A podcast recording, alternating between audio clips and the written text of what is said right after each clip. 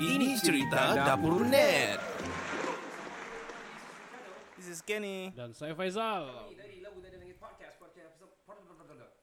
pertama di Kota Marudu dan bertemu kita dalam segmen Ini Cerita Dapur Net. Di mana kita episod mana sudah kita sekarang? Kita season 3 episod 11. Yes. 11 episode for us to actually somehow kasi habis kita punya season 3. So kita buat special nanti lah pada 12 punya season 3 episode 12 nanti next week. Okay.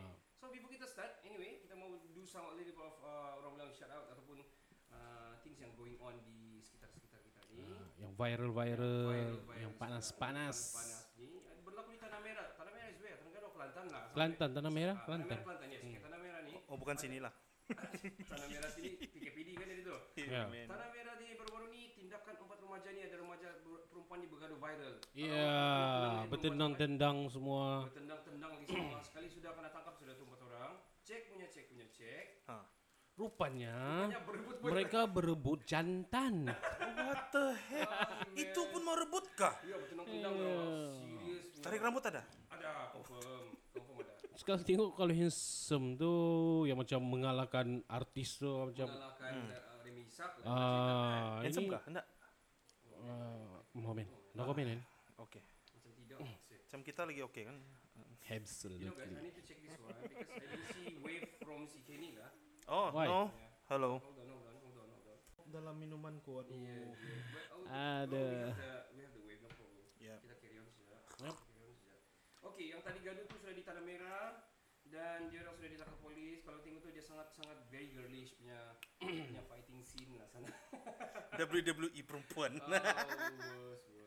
Okay, baru-baru ni ada yang berita ATM baru berusia umur 75 tahun kan? Wow. 75 tahun RTM. So ada pembaca berita orang yang adalah Duli Yang Maha Mulia atau Permaisuri yang membaca hari tu dia Selangor tu kan? Nur Ashikin tu kan? Dia live berapa minit? 5 minutes lah dia baca beberapa hari waktu tu sebenarnya 75 tahun RTM. So tanya RTM sampai 75 tahun sudah. Tanya finally ada yang baca berita dia sudah menjadi permaisuri. 75 rasanya boleh pencen sudah. Daulah tuanku. Inilah Malaysia. Okay, pengawal perubatan tradisional ni mati ditembak di Kuantan lah. Dia dipercaya motif dia pembunuhan apa ni? Dia punya motif dendam lah. Yeah. Ada macam tu kan? Ada. Dia kalau tengok gambar-gambar dia pun macam kesian macam dia ditembak tu. Macam dia ditembak, bukan lain macam memang ditembak kan secara dekat. Tidak tahulah dendam apa kan dia tidak. Anyway, kita punya subjek kali ni ada antara di Jojo adalah mistik. So we can talk about lepas ni. Yap.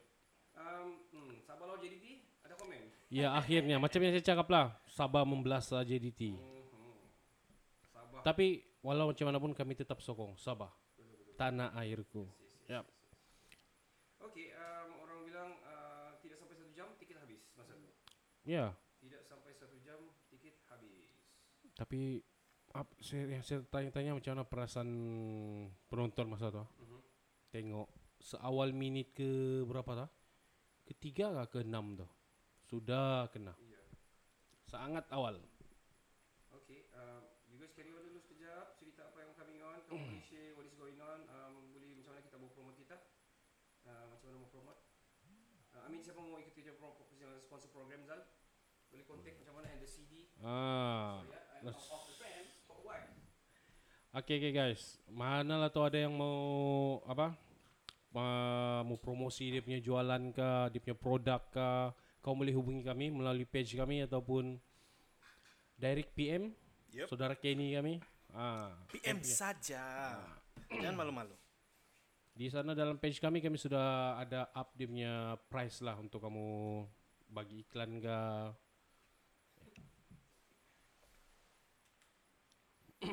Okay. Kita agak slow-slow ni. So dia punya line pun agak slow juga. Anyway, kita mau shout out before editing. Kita mau shout out kita punya fellow body podcasters daripada Cakap-Cakap Podcast kan? Cakap-Cakap Podcast, kami baru jumpa kamu. Yes, hello guys, Cakap-Cakap Podcast. Hello guys. Hello kepada kamera ni. Salam perkenalan. Salam podcaster. Yeah. Salam podcaster macam mana? Yes, dia bilang. Jess Joel Moriga. Yeah. We're watching you. Anyway, we are not alone, Romilang kan? We are not alone. Thank you very much. No worry, kita will start our main program selepas ni, bro. So So to all of you out there, memang beginilah usually kami reach very slow punya viewers juga. But after that we reach quite thousands jugalah yang reach kan. Yeah. Dari video. Hebat juga kita ni kan. Of course, tapi basically kita sebenarnya fokus kepada podcast kita. Ya, yeah, lebih pada podcast lah. Tapi okay, this is something kan orang bilang. Ya. Orang sinematik tu Facebook bayar dia lebih. Kita akan cakap juga pasal Facebook awal subjek hari ini. Ya. Ini sangat lucu, sangat lawak sebenarnya. Saya sudah tengok juga video dia ni. Di Petaling Jaya ni, kerani cedera diserang suspek cuba buka seluar. Dia dalam kereta, tiba-tiba dia dalam kereta kan, dia ada orang datang kan, dia naik motor, dia buka seluar dia. Wow. Flasher, orang kau flasher ke? Apa orang kata? Flasher ke? Flasher. Oh, flasher. Flasher. So dia buka sudah apa semua tu perempuan kasi keluar dia punya phone dalam kereta. Ah, dia merekam lah, dia merekam. Dia phone dia rakam gitu kan, dia nak puas hati. Cepat buka kutuk-kutuk, dia macam kasi pecah sudah kan sebab dia mau ambil tu phone. Dia takut sudah, tapi terakam dia punya motor apa semua sana. Bijak kena bijak. Nanti terakam dia punya smart flasher. Dia punya burung dia terakam lah. Burung dia masuk balik dalam sarang dia. Aduh, sayang. Well, lepas tu kalau according to the video sampai dia kasi pecah juga pakai dia punya helmet dan itu perempuan kira luka juga lah, luka-luka kalau tengok sini luka-luka tu kena cemburu. Oh man. Like that. Aduh. The video don't need to watch lah because it's embarrassing. Okey, penjaga gol utama Vietnam tiba di Jepun, Dang Van Lam nama dia tu, siap sedia berhasil itu Cerezo Osaka. Wah, kita punya player pun sudah pernah juga kan sebenarnya. Siapa ni yang rasanya ada satu orang sekarang tengah. Ya, masih yang tinggi. Makan, saya lupalah namanya. Yeah. But kira dia first 11 juga main untuk Cerezo Osaka. Which is good lah, Vietnam punya sudah sampai ke sana kan? Not bad. Goalkeeper, yes. Another one, before kita start mungkin di mata saya dia sangat sempurna, dia bilang si Azri ni. Dia umurnya 19 tahun, dia bertemu jodoh dengan orang 27 tahun melalui PUBG. Dan dia ni dikategorikan jahat kalau cakap mijat, tapi tidak, nampak sini dia memang kerdil yang secara fizik. Kenny, are you gonna laugh? I'm not. Dia nampak sangat, orang bilang macam mana, dia bukan kerdil lah. Dia kerdil tapi dia bukan. Oh ya. Yeah. Dia bukan yang. Oh, pasangan dia kecil lah kan? Ya, pasangan dia kecil. Wah. How cute lah. Dia orang bersama. Saya dah nampak lagi yang dia apa itu dong tengah ambil buah kan? Dia angkat jadi punya wife tu atas. Wah. Sweet toh. Nah, see, look at that. Share in our Facebook nanti. Sweet, sangat sweet. Ada from our producer ada bagi kita satu info ni, abandoned island Japan called Hashima. I think Faizal pernah buat ni cerita ni. Ya, dia apa? Yeah. Satu pulau yang kan? So tapi dia dipanggil macam Gunkanjima or Battleship Island dia panggil. Battleship. Yeah. Oh ini, ya. Ni aku terbayangkan, cubalah kalau kita dapat beli kan itu kita punya. Tapi ini sebenarnya penjara kan? Ya, penjara. Ya. Tapi dia nampak macam city tau. Ya. Dia macam city. Macam bandar. Dia macam battleship sebenarnya. Kalau tengok dia macam battleship yang tengah berlayar lah. Kan? Okay, last sebelum kita start lah. Paling sangat last kali. Ini kan saya pun macam jangan saya dapat brain. Dia bilang the new high thing yang orang mau high di kelab malam sekarang adalah dadah najis lembu. Kami berhenti cerita sini sama Faizal dulu. Letu lembu birak saja, dia kami tekon, terus dia tutup situ pun dia sujud itu kan. Untuk dapat tu high. Kamu sebut pasal apa itu? Anu kan tai lembu ni tu saya ingat pelakon Bollywood tu satu orang. Salman Khan? Bukan. Akshay Kumar ke? Akshay Kumar dia amalkan meminum air kencing lembu untuk menghindari dia daripada terkena COVID. But sayangnya akhirnya dia kena COVID positif. Dia dengan 25 kru gas sekali dah. Kita kena tahu orang India kan lembu tu dianggap anggap sebagai dewa. Okay. Pasal ni ya. Ini diorang sudah jadikan sangat membimbangkan sekarang sebab dia cara kotor dan menjijikan. So PDRM tengah mengesan kegiatan serta teknik penghasilan dadah ni lah. So diorang bilang begini, bila dia sudah bila lembu sudah birak, dia kering. dia tumbuh cendawan. So that mushroom are going to be processed. Oh shit. Wow. And going to be the mushroom. Memang oh shit. Itu memang real mushroom shit. Shrat room. That's a real shrat, man. Rompai-pai. So dorang itu new high sekarang. New high, ya? Ya, cara new high yang terkini. And then sangat cheap lah kan? Itu sangat cheap juga, betul. Dulu dia di kampung, bawa tu serobong. Benda tu kan, kamu, kalau contohnya ada orang yang mau kan, kamu pergi dekat KB, iyalah. Kamu jalan di KB, banyak tel yang bertabur sana tu. Zap. It's free. It's free guys. Gratis. Jangan guys. Kalau itu ada yang bulu-bulu, dong ambil lagi dong kasih proses lagi masak sama Panadol sama obat batuk tu. Nggak tahu lah. Oh macam-macam lah. Don't believe that. Well anyway guys, kita punya subjek kita yang pertama hari ini. Hari ini kita punya subjek sebenarnya main subjek kita adalah soal Indonesia. Malaysia, saya nak bahasa sebenarnya, very sensitive issues sebenarnya. Indonesia.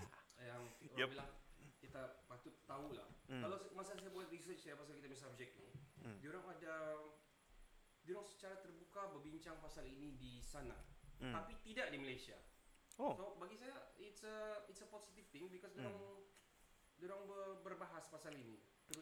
Open minded lah. Dan saya tengoklah komen di bawah biasalah kita tengok komen apa orang kan. Kebanyakan Malaysian komen sana, come on lah, begini dong provokasi lah di bawah. Lepas tu di Malaysia we don't even care about this long. Tidak pernah orang bising ni apa semua gitulah. So ada pro and cons dia. Kita start kita punya subjek hari ini. Yang pertama sekali adalah sebelum kita bercerita pasal Malaysia dan Indonesia ni, kita punya subjek adalah YouTube, social media, monetization, macam mana mau konsisten, macam mana pilih hal tuju dalam kita punya konten, macam mana urus sistem kita masing-masing lah ke arah monetization lah. Betul. Monetize. Okay. Saya start dulu lah. Alright guys, ini kita mengambil kita punya podcast yang sebelum ni, macam sintomatik hari itu kan. Sintomatik bagi tahu, dia bilang, kalau kamu fikir pasal duit, kamu punya konten tidak ke mana, dia bilang. Betul.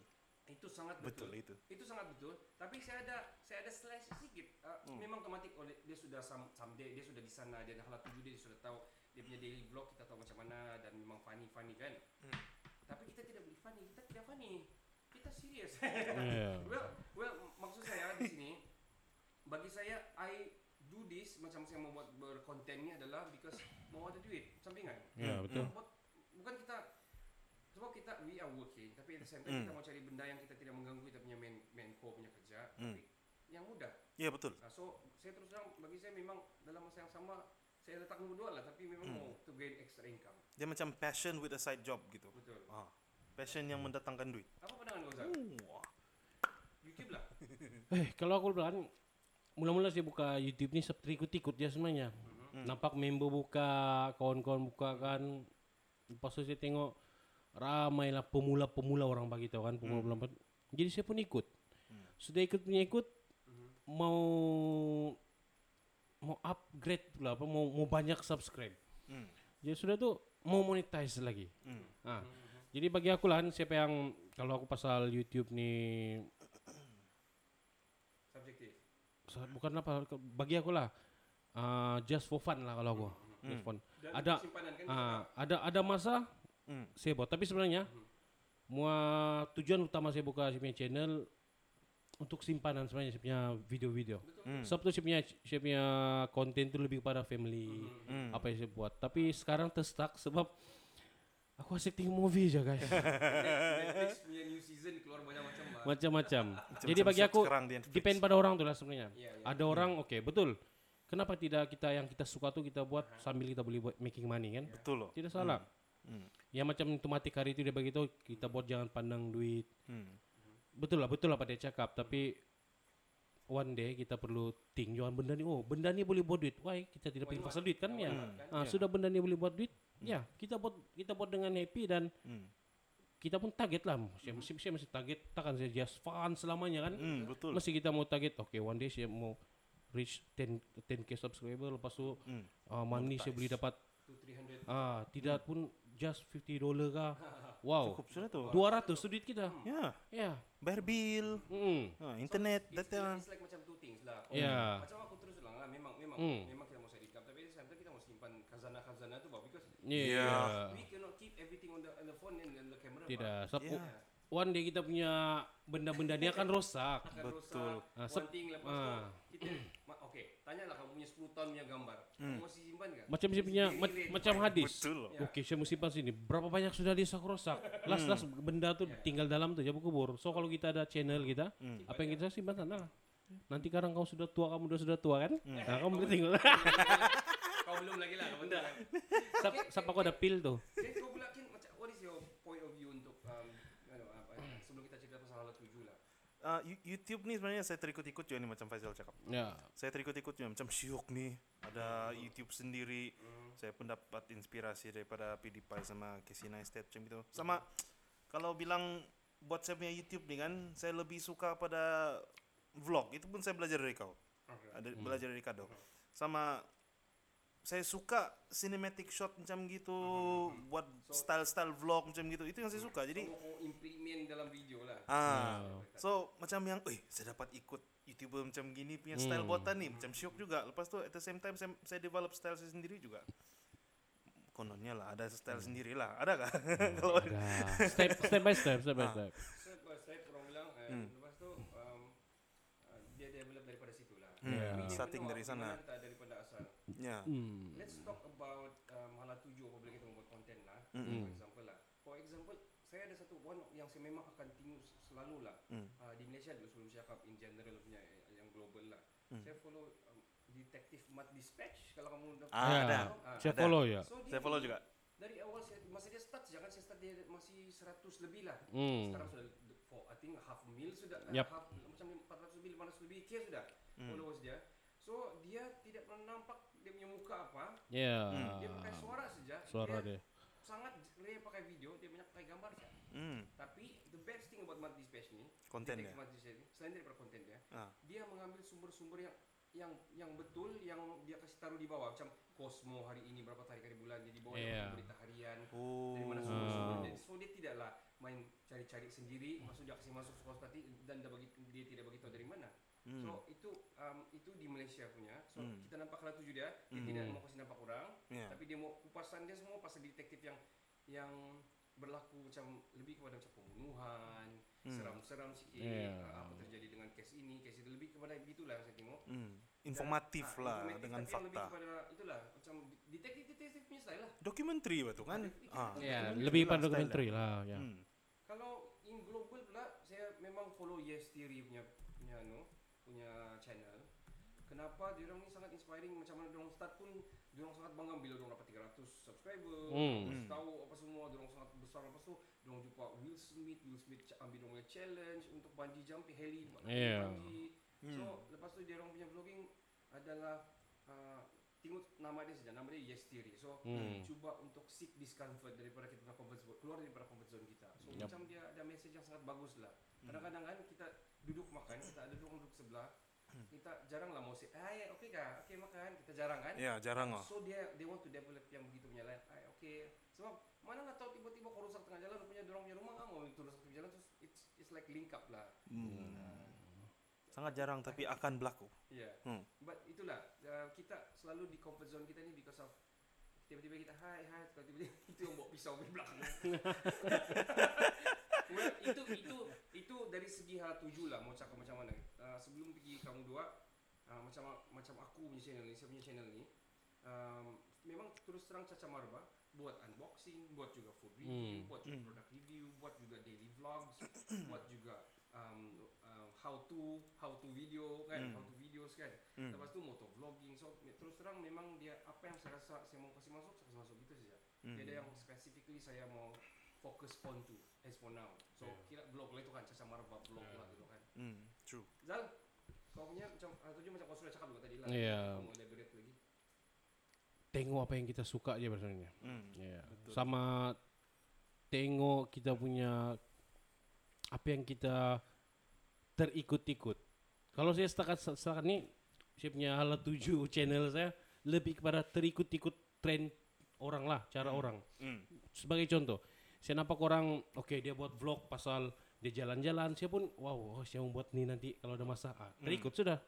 Ya, lepas bila saya nampak orang main motovlog, terus ini pun macam best juga. Saya mau try itu, terikut juga. Dan yang terbaru ni pula saya nampak Ken, dia buat yang macam style-style gitu. Terus saya pun terfikir, wow, kenapa saya tidak buat begini juga, macam best juga nih. Pun macam maybe nanti saya punya vlog akan keluar macam kayak ini. Itulah. So sekarang nih kalau kita tengok punya YouTuber orang YouTuber yang famous sekarang nih kan, dong tiada yang stick pada satu benda ya sekarang. Dong kadang-kadang dong unboxing ya, ada masa dong unboxing, ada masa dong vlog untuk dong punya rutin harian. Lepas tu ada masa dong produk review. So tengok mana satu benda yang kau rasa ngam kau buat time tu. Okay kau hantam. Sebab kita bukan macam yang kita buka channel dokumentari macam yang mati space tadi tu. Dia macam tidak. Satu fokus kan. Dia sudah nampak macam gitu. Tiba-tiba dia buat daily vlog lain lah kan. Lain sudah. Tengoklah. Macam kalau kamu tengok Pure Pixel, Zaf vlog. Dia memang pasal. Macam Zaf tu, dia asik memang kalau tiba-tiba dia buat unboxing something wrong somewhere. Sebab kita selalu tengok dia. Okay, kita tengok dia mesti kalau bukan review apa itu review movie, dia buat dia punya list betul. Movie yang campalat. Dia selalu yang suka tengok dia punya blog nih. Apa itu movie yang dia cakap bodoh dan movie yang dia cakap good lah. Honest reviews. Yeah. And then gue think buat dia because of dia buat tu banyak orang dia barang dia produk macam baru-baru projector kan. Dia buat unboxing. Karena bagi projek cuma orang kenal dia okey asal cari mutual movie si Zaf. Itu jelah. Dan dia highly anulah sudah kena bukan recommended tapi dia sudah macam established as that lah. Good thing about yang tadi itu. Dia macam orang sudah tidak macam berpikir apa Netflix mau tengok apa. Dia sudah kasih rumus semua. Itu yang good thing lah. And for me pula saya punya hala tuju untuk saya punya YouTube ni actually. Saya at first bukan mau buat vlog sebenarnya. Saya mau buat product review. Sebab saya ni gila gadget. So tengok banyak handphone sini ni yang inilah apa ni.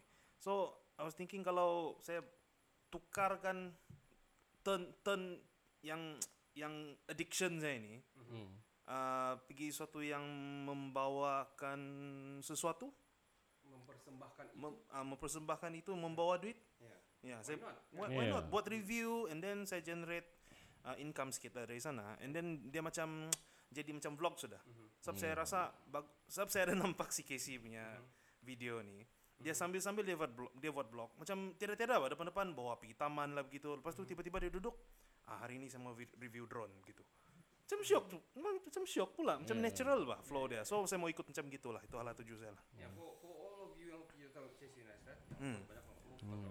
Dia pelakon di Hollywood, dia boleh stop and just go being a YouTuber full time lagi tu. Bukan Casey Stoner guys.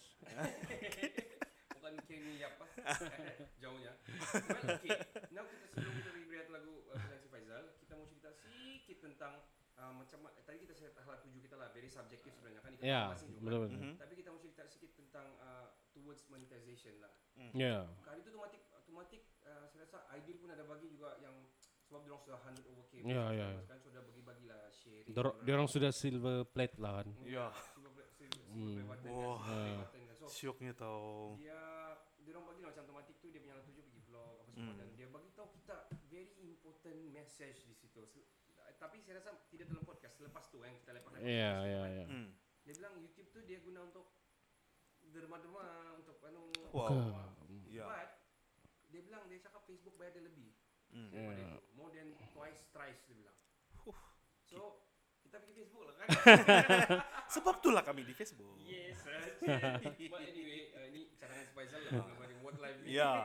Cadangan Faizal juga ni. Which is good thing sebab we are here now. Which is why we venture into new perspective, new territories. Betul. Sebab orang kita boleh panggil kita punya guest and talk about apa yang patut dicakap dan secara live kan. Automatik berapa hari sudah? Ada 6K kan? Nanti 7K ke 5? Last check kita 75. Itu view reach macam lebih 18K sudah kan? Lebih. It's a good thing. So hopefully Facebook out there. Kalau kamu dah yang perhatikan sekarang yang Facebook Malaysia ni, why don't you call us? Well, we're free. So talking about monetization ini juga, banyak masih mungkin tidak tahu pasal AdSense, pasal macam mana mau dapat orang bilang macam mana berbayar lah kan. So apa yang kita punya research, kita pernah cover ni benda ni sebenarnya. Benar. 1,000 subscribers dan 4,000 watch time. So in combine 4,000 orang, 4,000 jam. 4,000 jam. All of kau punya lah video kalau kau nak accumulate lah. Dalam setahun. 12 bulan. Setahun ya. So kalau yang baru tahu tu, itulah cara kamu untuk dapat kamu like pada AdSense. But at the same time banyak sebenarnya ada beberapa compartment yang kau kena isi di sana, yang kau kena spam eligible to orang bilang dapat monetize lah. Yang belum monetize pun sebenarnya dia boleh isi awal-awal. Boleh. Yang macam saya juga. Itu je green. One time nasib alhamdulillah. Wow. Sudah monetize. Congrats again. But itulah orang konten kau kena really pure, kau kena sangat konsisten dan macam kamu cakap tadi lah ada tuju macam mana kamu buat gitu lah. Kena konsisten guys, jangan macam kami dua. Suka-suka start, suka-suka berhenti. It's like masih saya terus terang masih lagi mencari macam mana tuju sebenarnya. Tapi ada my brother juga dalam my kira macam kita punya correspondent. Itu saya rasa memang special segment lah itu. Yes, memang orang pertama dulu tinggal Jepun. Itu special lah. Check it out guys. Come on. Coming soon dia sudah ada drone sudah, so I think footage dia akan lebih baik lagi. Wow. Kita pun akan ada, stay tune in few months. Once again guys, sebelum kita berehat, we would like to say shout out to kita punya podcaster buddy sekali lagi. Banyak lagi kita sebut ni because we are so happy. Rupanya kita tidak sendirian. Tanpa sengaja terjumpa. Actually macam mana saya jumpa is like this. Saya upload kita punya segmen untuk malam ni. Malam ni. So saya tulis lah podcast di situ. So saya mau tag Indonesian punya podcast gitu. Yang keluar itu cakap-cakap podcast ke tu?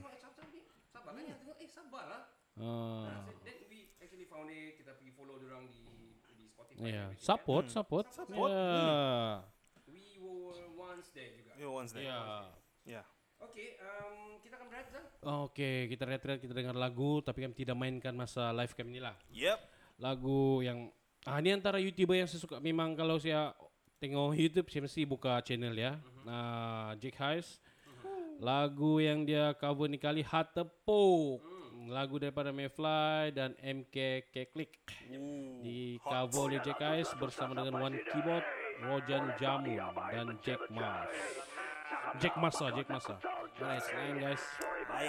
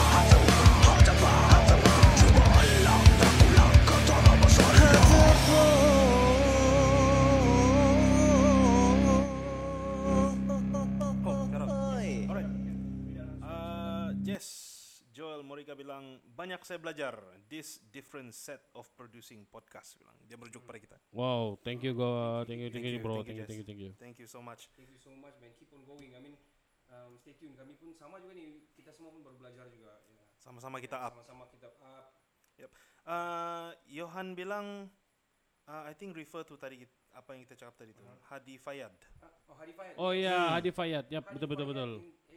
Dia bukan gambar Osaka. Apa? What is the name of the team? Apa team dia tu? Saya lupa betul. Kobe ke something ah. Tapi in Japan lah. Hadi Fayyad. Playing in Japan lah. Hold on lah guys. Are we stuck? Kita punya live producer tadi berhenti sekejap. Oh, wow. Hopefully it is still live. Nanti macam hari tu it's like halfway. Oh, it's not. Huh? Nasib okay. Yeah. Yeah, we're right. Ni masih lagi. Tadi dia tiba-tiba dia punya page tu tiba-tiba stop. Here's the thing, kalau mau live podcast on Facebook dengan line yang menyedihkan. Kalau Amir itu di KK, wow, punya kick. Cun jauh jalan kan. 4G plus. Bisa itu saja kita punya. Anu ambience because dia semua concrete. Wah, modern. What I mean dia reflective sikit. Oh. Modern sejuk semua. Dia sejuk sial. Semua ikon on. Okay guys, kita berada kita punya game yang pertama season episode 11. Yeah. Saya buat tadi saya edit khas just for you guys. Okay. Tinggal kami cerita ni macam begini nak bikin takut ni tu. Sangat takut sebab game ini dipanggil No Laugh Challenge. Oh man. No Laugh Challenge. So No Laugh Challenge ini kita akan mainkan No Laugh Challenge ini dan Kak saya harap kamu bersedia dan urut muka kamu Zala. Alright. Are you guys ready? Okay. No Laugh Challenge ini bagi kamu yang baru sama-sama kami start buat kami punya game daripada first season lagi. Dan kami sudah start doing satu episode tu kami ada 2 game. So kami akan break twice. Satu lagu lepas tu akan main game lah. So one of the game adalah yang paling kami suka main adalah No Love Challenge. No Love Challenge. Kami akan pasang video ataupun sebut sesuatu or something dan kita tengok Faizal sama Kimi dia orang tanya atau tidak. Kadang-kadang dia bagi saya juga lah. Aku benci ni game. Okay. Selalu kalah. Kimi Zal, are you ready Zal? Okay. Okay, let me lepas makan lem chop boleh menang ni. Lem chop. Alright guys. Kami akan share nanti di Facebook, alright? So ready ya guys ha? I'm just gonna play it here, watch it. Kita tidak monitor ini. Oops, alright. Cepat, alright, nice. Alright, nice video. Oh. Wah, confirm menang nih. Confirm menang. Okay. Alright.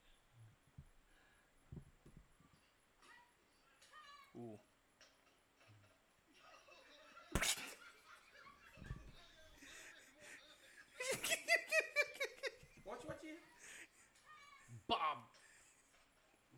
Apa yang jatuh sial? Okay, send by number 2. Kenny sudah satu. Kenapa dia tak? Oi, punya sakit tu. Okay. Oi, aku okay. Sebenarnya benda dog selalu kena dulu tau. Yeah. Saya melintas tu besar. Zang macam nak cover Zang. Aku terus diam-diam jangan. Saya tengok lu siapa ada ketawa, tiada orang semua tahan ketawa. Okay, saya berdiri slow ciao. Kenapa kalau aku tak mau tumbuh? Oi, saya jatuh dia sekali. Oi, banyak kali aku kena tu. Oi, benda ni dulu. Kau suruh aku agak-agak berat mau lompat. Enggak. Masa-masa sekolah-sekolah menengah okey. Boleh lompat. Entah puji. Aduh. Ini satu sama. Okay. Number 3. Okay.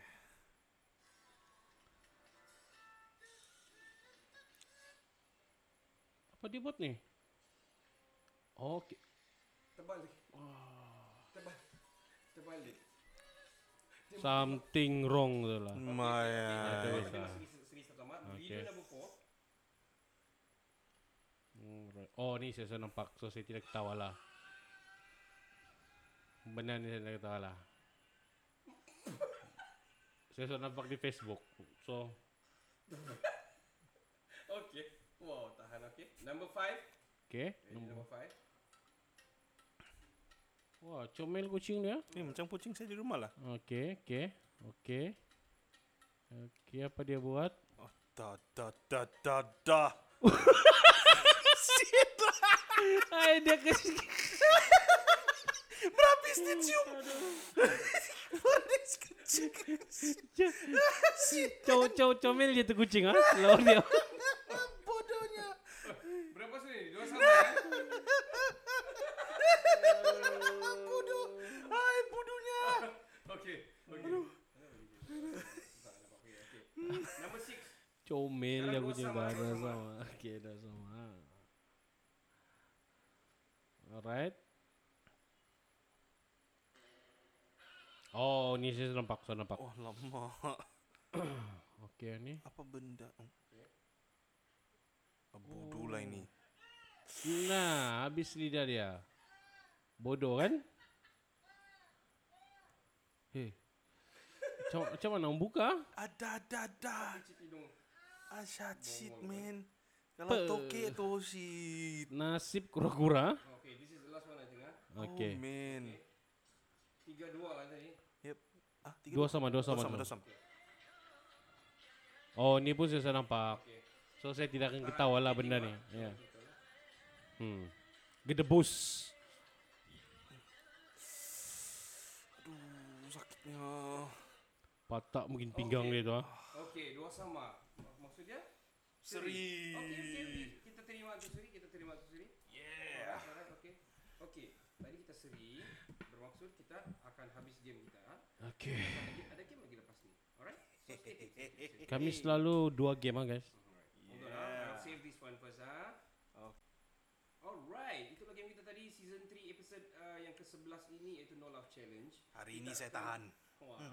Hari ini kita akan ataupun kali ini kita punya main subject yang utama yang kita bincang hari ini. Kami bukan melaga-lagakan, cuma kami bincang cara kami lah. Betul. Malaysia, Indonesia. Saya naklah sebut versus. Bukan versus lah. Bukan versus. Malaysia. Kenapa isu ni ada timbul? Kenapa apa sebab yang terbaik untuk dua-dua negara ni ataupun apa-apa lah kita boleh discuss pasal Indonesia dan Malaysia. Yang santai. Let me start sikit-sikit kan. Okay. Go on. Ini berlaku sudah sejak lama sebenarnya. Isu-isu Indonesia ni sudah sejak lama. Terutama bermulanya isu-isu bibik. Mereka panggil bibik dulu tu kan? Ya, bibik. Yang bibik kena berdarah oleh Malaysian punya. Ini sangat menaikkan mereka punya amarah lah. Bibikku dari Endon. Tajuk movie tu kan? Oh ya, ada kah? Lama. So ini ama. Bibik. Ya. Bukan bibit ah. Bukan. Bibitku dari Indonesia. So, okay. Bibi cash to start. Dia macam bibi lah. Dia macam driver dorang. Tukang kebun dorang gitu kan. So, dorang start macam mendera. Dorang pegang pasport. Tidak. Kejap. Siapa yang mendera ni? Malaysian. Oh, okay. Malaysian. Yang dorang kerja di Malaysia. Oh, okay. Orang Indonesia kerja di Malaysia. Alright. Lepas tu, dorang kena dera apa semua. Jadi, dia amarah tu naik. Itu salah satu yang pencetus dia dulu lah. Lepas tu, pasport apa semua dah dapat. Secondly, berlaku pula dua benda yang sebaliknya. Diorang ni pergi buat benda yang sama. Diorang pula bibi ni curi barang pula. Lepas tu lari. Ada juga berlaku begitu curi. Yeah. Sabar. Terus aku ingat kes Alif. Apa? Alif Syukri. Dia punya kena curi tu kan? Yeah. Oh ya ada. Okay, Gon. Gila itu barang sofa semua. Bukan dalam. Gila It's crazy shit man. So dia antara dia itu terbalik pula. Jadi marah orang Malaysia pula. Iya, marah lah. Siapa tidak marah. Start daripada situ. Lepas tu berlakunya macam sejak Joko Widodo pegang. Widodo? Joko Widodo ya. Oh, Widodo kah? Ya, Joko Widodo. Ya. Okey, Presiden Republik Indonesia. Dia mengimplement kalaunya berlaku hukuman dadah di Indonesia. Diorang tidak kasih balik dan diorang hukum bunuh terus. Oh, maksudnya kalau ada orang Malaysia yang buat kes sana melibatkan dada terus. Tidak kira orang Malaysia ke siapalah. Oh ya. Maksud yang terkini yang Australian yang kena tangkap di Bali kan. Ya betul sampai sekarang kan. Ya macam sudah dibunuh lah sudah dihukum. Okey. Kerajaan Australia terus memutuskan hubungan dua hala dengan Indonesia. Diplomatik dia. Diplomatik dia terdongkat.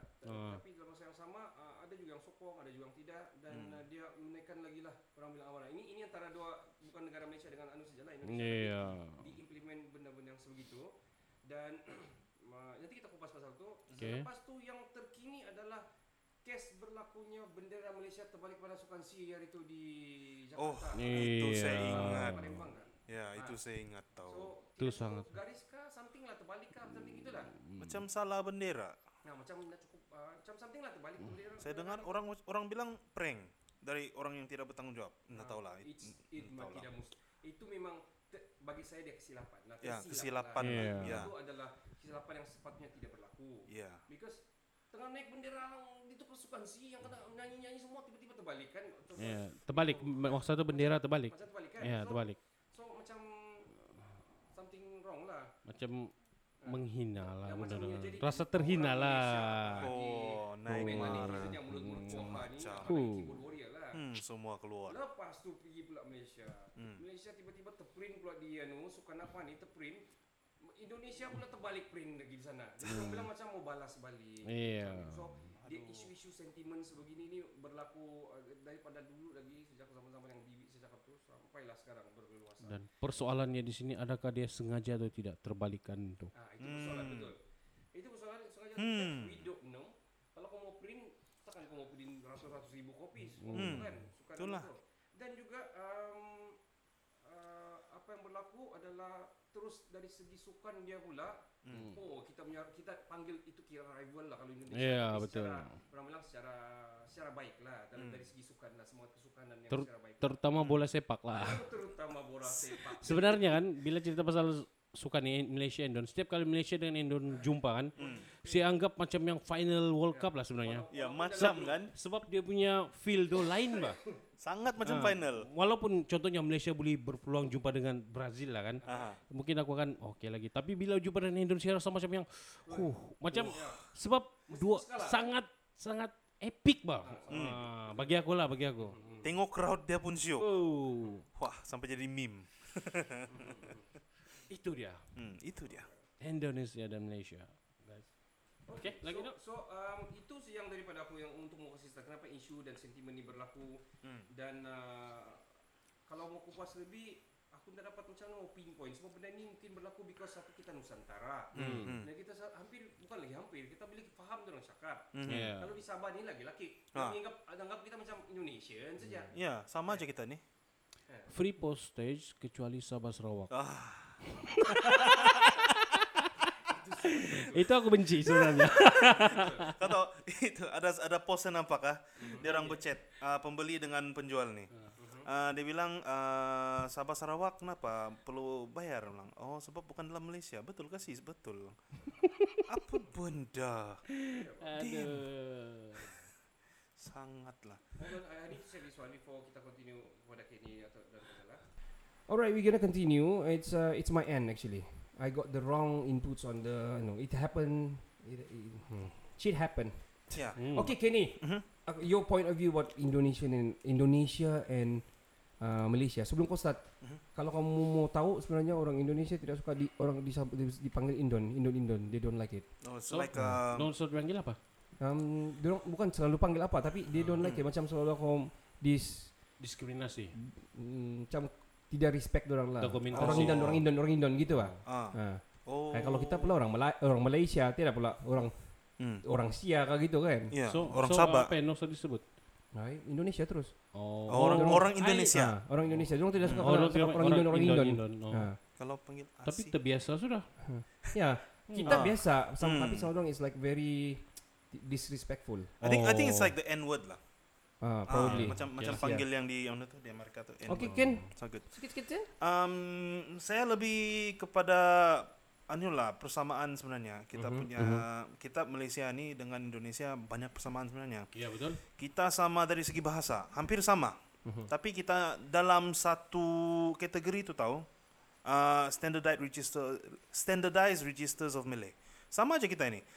Dari segi language gitulah. Lepas tu kalau bilang dari segi sejarah kita banyak saling bercross banyak lagipun kita punya permulaan sejarah di Malaysia pun datang dari Indonesia juga. Okay. Betul, lepas tu kalau bilang budaya hampir sama.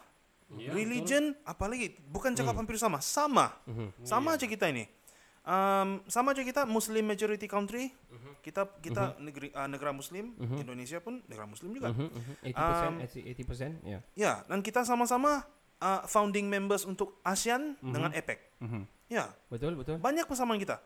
Dan kita apabila dipandang oleh orang-orang luar, mm-hmm. Western lah kan. Mm-hmm. Sama kita dilonggokkan sama-sama nih, Malaysian dengan Indonesian. Mm-hmm. Generally friendly. Mm-hmm. Ha. Itu diorang bahasakan. Itu yang diorang rasakan. Alright. Jadi semua benda yang berlaku ni kan, saya rasa dia ni macam adik-beradik lah ni. Yeah. Ada perselisihan faham sikit gitu, balas sini, balas situ, macam Loki dengan Thor lah. Adik-beradik tapi adik-beradik. Adik-beradik tapi nengam. Tapi apabila kita facing satu isu tu yang kita boleh sama-sama solve, kita boleh. Nah, sebab kita pun sebenarnya sama aja. Sama saja kan? Sama aja kita ini. Okey. Apa lagi riches kau? Riches yang syok ni saya rasa kan, diorang tukar ibu negara, diorang pergi Kalimantan. Yeah. Itu saya rasa syok. Sebab lebih dekat dengan Malaysia, kita akan mengeratkan hubungan dengan lebih dekat. Macam dekat betul dengan Sabah kan? Ah, dekat betul. Jadi melekat. Borneo. Ya, jadi tidak mustahil juga kita punya jalan ni, Pen Borneo ni, boleh menyimpang pergi sana. Boleh terus ke sana. Ah, terus ke sana. Jadi kita satu island lah kita terus. Nanti aku adjust satu jalan. Ah. Kezal, sign Azal. Kolbong. Bong. Okey. Trading jalan darat macam Silk Road. Best kan? Betul-betul. Apa lagi yang isu pembantu rumah ni sudah kita anulah. Sudah kita kupas banyak lah ni. Tapi ini subjektif lah benda ni. Kalau kau ambil orang daripada Malaysia pun, they will do the same thing. Kalau diorang mau buat, diorang buat juga. Dan banyak berlaku juga, kita kena dera orang-orang kita sendiri pun kan. Kena dera sendiri. Same thing. Yang terbaru ada mendengar. Belum. Bibik Awi tu lari dari rumah. Lepas tu dia cari-cari, dia jumpa, dia mau balik. Leher bibik dia penuh lebam-lebam merah. Oh. Si Awi punya bibi? Ya, lari dengan bibi boyfriend ke? Oh, begitu. So, banyaklah tanda-tanda cinta di leher tu. Masya Allah.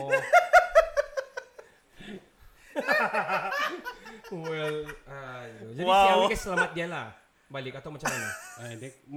Awi mau balik lah. Tapi saya tidak tahu lepas dia buat apa lah. Maybe dia... tambah lagi. Tidak.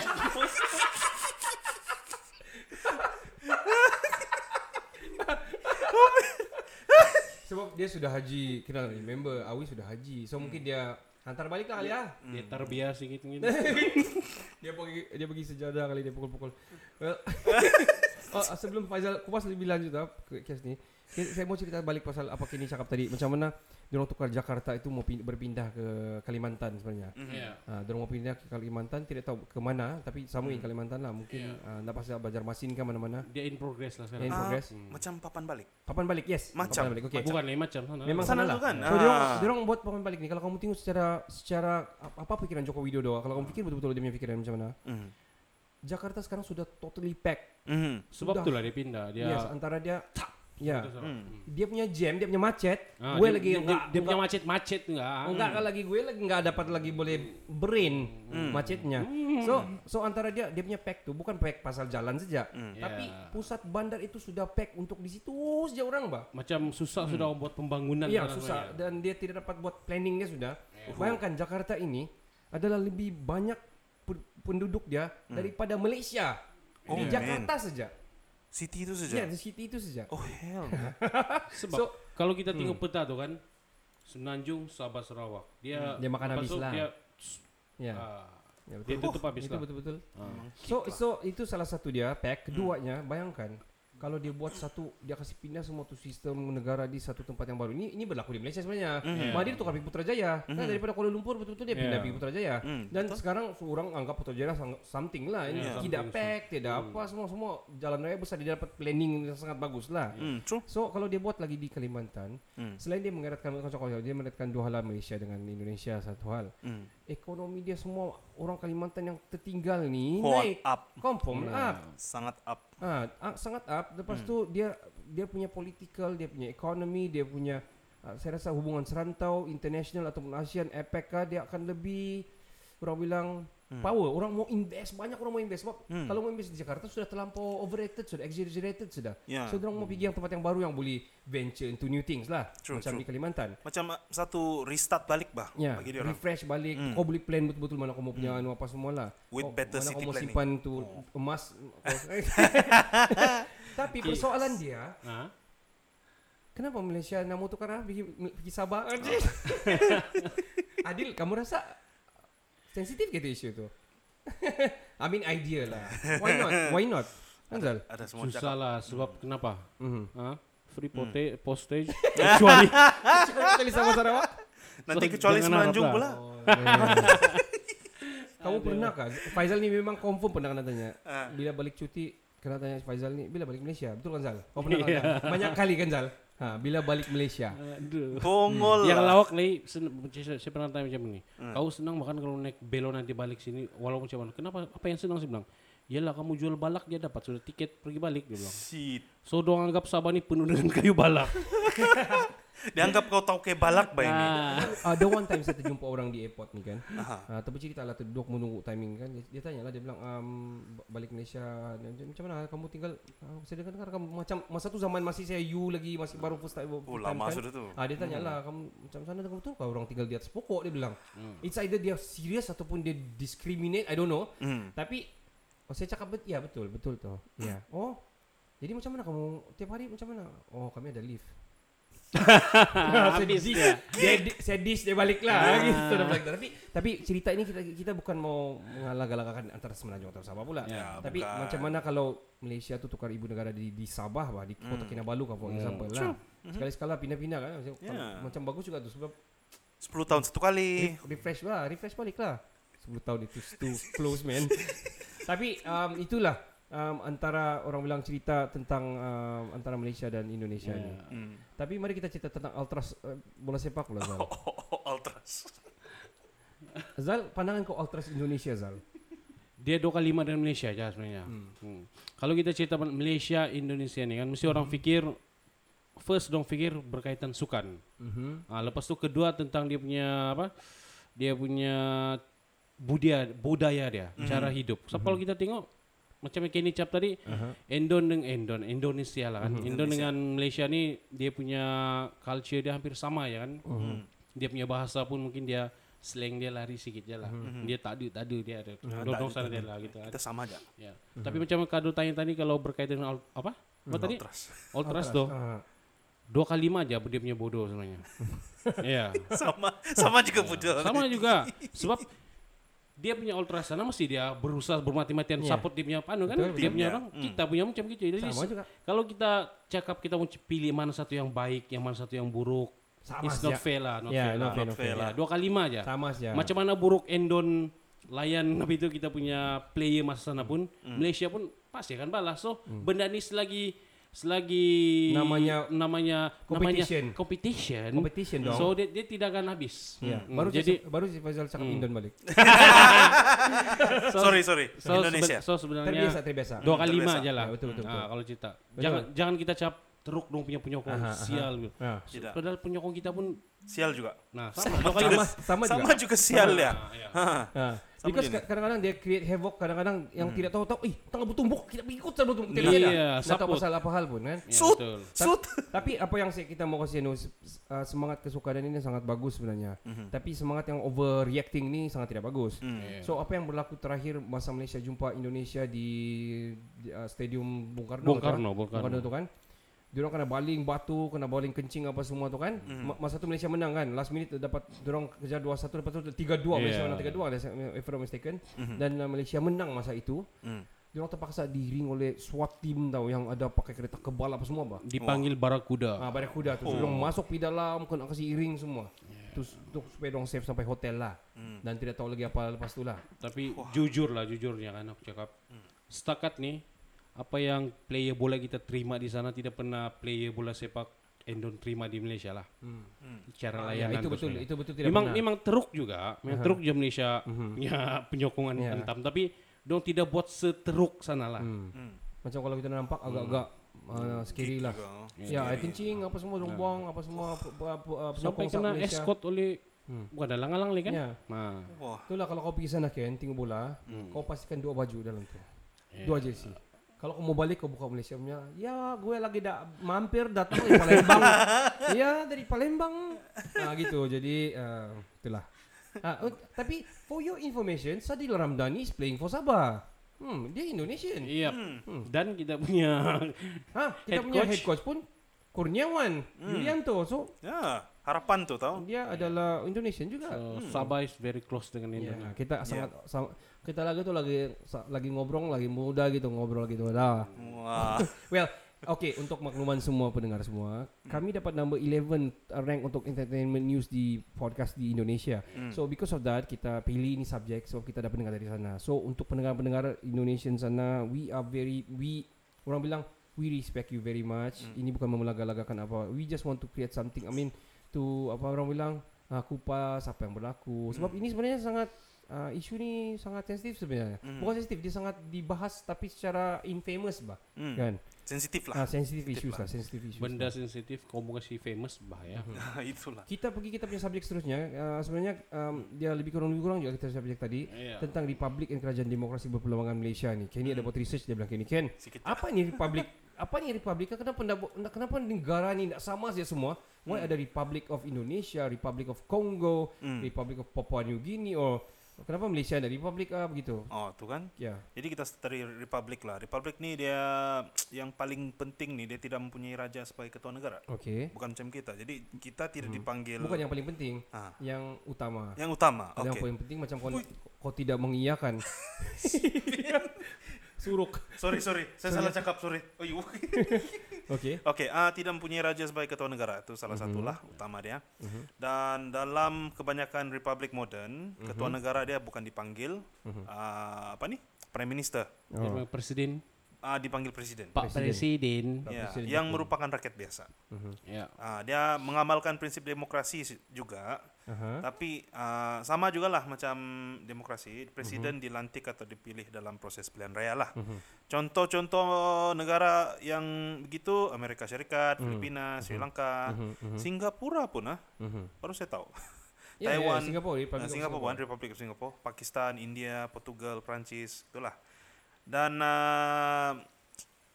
macam saya cakap tadi, Republik itu mengamalkan sistem presiden atau sistem separa presiden lah. Dan demokrasi ini pula, kerajaan dipilih oleh rakyat dalam pilihan raya umum, hampir sama. Wakil-wakil rakyat ada dan dipilih oleh rakyat itu pula. Dan sama juga. Cuma dia ada banyak parti-parti politik yang berlainan. Sangat banyak. Jadi sistem demokrasi ini dia konsep dia kerajaan rakyat oleh rakyat dan untuk rakyat. Okey. Dia sama macam Republik lah, macam ada lain sikit lah. Lain sikit. Ya. Dia lain sikit tapi sebenarnya sama. Hampir sama. Fazal yang tahu ni. Tapi cerita pasal Republik ni ya, macam Kenny cakap tadi,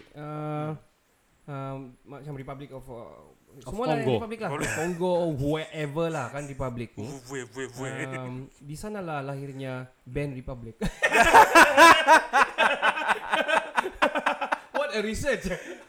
Well, asal kamu type Republik Indonesia keluar band Republik tu confirm. Okay, cerita pasal macam mana Joko Widodo apa sebab kan kamu bilang macam konsep dia. Macam mana kerajaan yang republik ni kan maksudnya dia tidak beraja. Dia sistem tidak beraja, bukan macam Malaysia dia adalah sistem beraja. Dan kita ada sistem pegiliran raja dan setiap negeri pun ada diketuai oleh raja dia juga. Kalau bukan TYT ataupun tuan yang terutama. Mungkin kita akan kupas tu kemudian tentang kenapa tuan utama, kenapa apa semua kan. But kalau kita ikut sejarah balik Indonesia ni, diorang ni kerajaan yang sangat besar di dunia, antara yang sangat besar macam Sriwijaya kalau pernah dengar kan. Yeah. Sriwijaya punya antara yang wow lah kalau dulu sampai orang trading pun daripada India akan nimpas pergi kerajaan Sriwijaya akan gitu bah. One of the biggest in the world, in the history. Kalau bring back lagi lama dia ada Langkasuka yang termasuk dengan Sabah Malaysia sikit-sikit punya area. So kalau ikut balik diorang memang beraja dari dulu macam Malaysia lah, ada raja dari Sultan Melaka, ada sultan-sultan dia apa semua kan, dan terus kita beraja. Why? Dia jadi Republican. So I have no idea. Kenapa? I think saya rasa lah, mungkin Fazal tahu. Mungkin pasal konsep macam mana berlakunya Perang Dunia Pertama Kedua, yang mana diorang diinvade oleh macam Philippines diinvade oleh Portugis begitu kan. Yeah. So sana diinvade oleh Jepun. Oh ya, Jepun. So dia mula pilih satu jalan yang anulah untuk mau tadbir dia punya kerajaan. Maybe.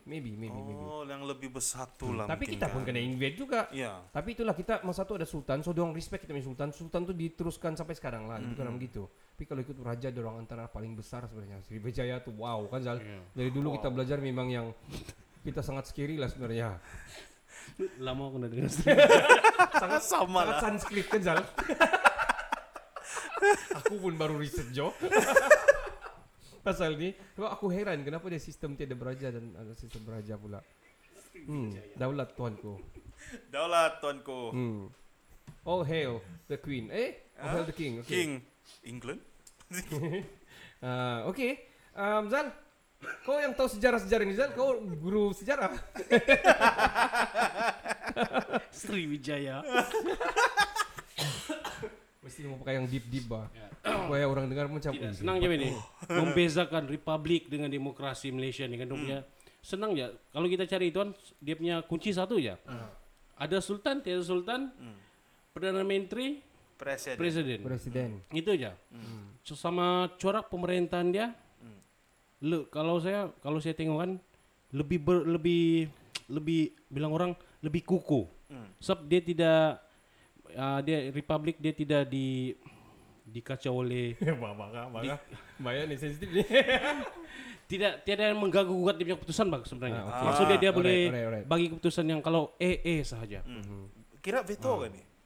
Ya. Oh, veto lah kan, veto power. Sebab kalau di Malaysia kita ambil Thailand lah, senang. Kita ambil Thailand lah. Itulah, itu jelah beza dia. Saya tidak terus dah. Saya terus dia macam sensitif sebab dia akan menggap, akan nanti kita punya Facebook kena blok, podcast kena putung. Well, saya terima Faizal punya itu sebenarnya. Itu maksudnya, tapi tidak bermakna yang kita tidak menyukai sistem kita di Malaysia. Tidak. Dan itulah berlakunya pilihan raya, demokrasi untuk orang bilang bersuara di bahagian di parlimen. Orang bercerita tentang sistem-sistem yang dangam, mereka kasih betul di parlimen. So Indonesia pun pakai parlimen kan? Yep. Betul kan? Mereka pakai parlimen kan? So kalau macam di US tu mereka ada dua saja, Democrat sama Republican saja. Democrat dan Republican saja. Kalau kau pilih dua antara satu yang akan jadi presiden, sistem negara kau terus jadi demokrasi, Democrat punya sistem. Kalau kau Republican terus punya sistem. Dan mostly dia orang berat kepada republik sebab itu USA kan is republik pakai presiden juga. Yep. Okay. Begitulah ceritanya. Sangat mendalam dan kita sangat enlightened. Sebab sensitif. Karena anulah sensor yang gitu. Sebenarnya aku banyak di kepala tapi saya tidak ulaslah. Yang lebih dalam sikit, bahaya sikit. Okay. Yang basic sudah dibagi tahu oleh Ricardo Sriwijaya.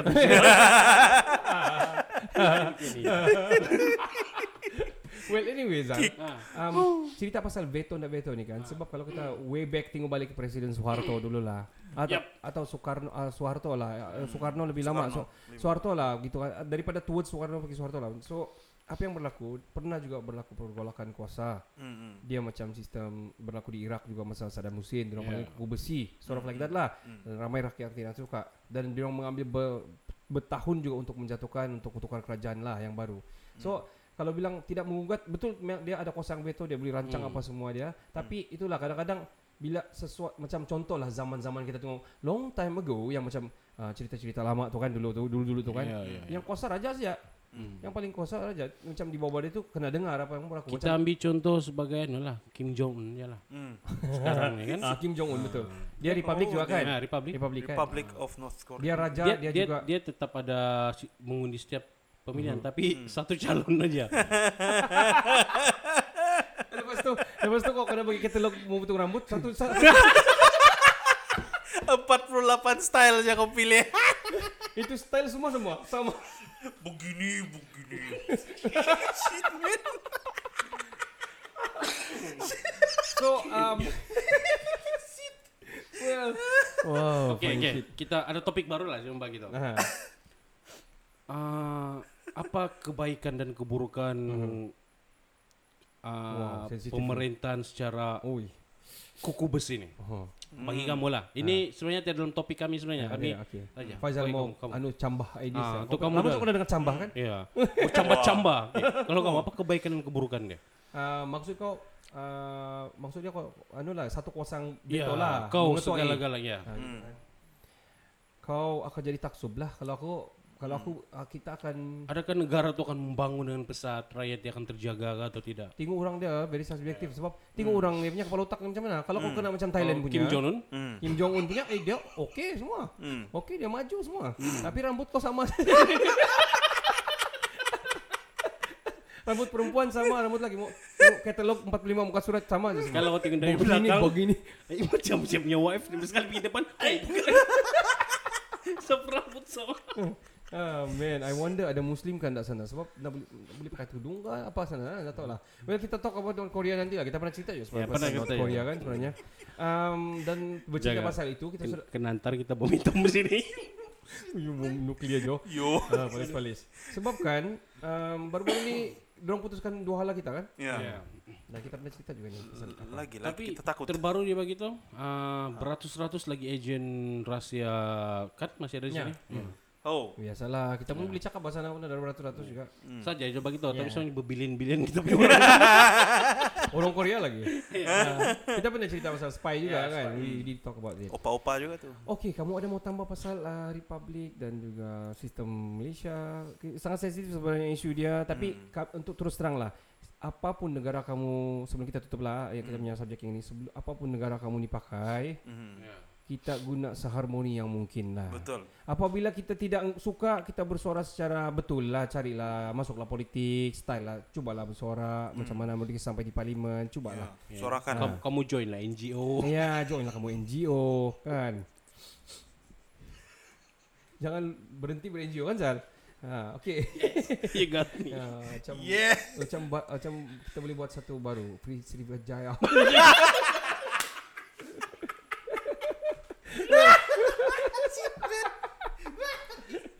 Ya, kita siap faham.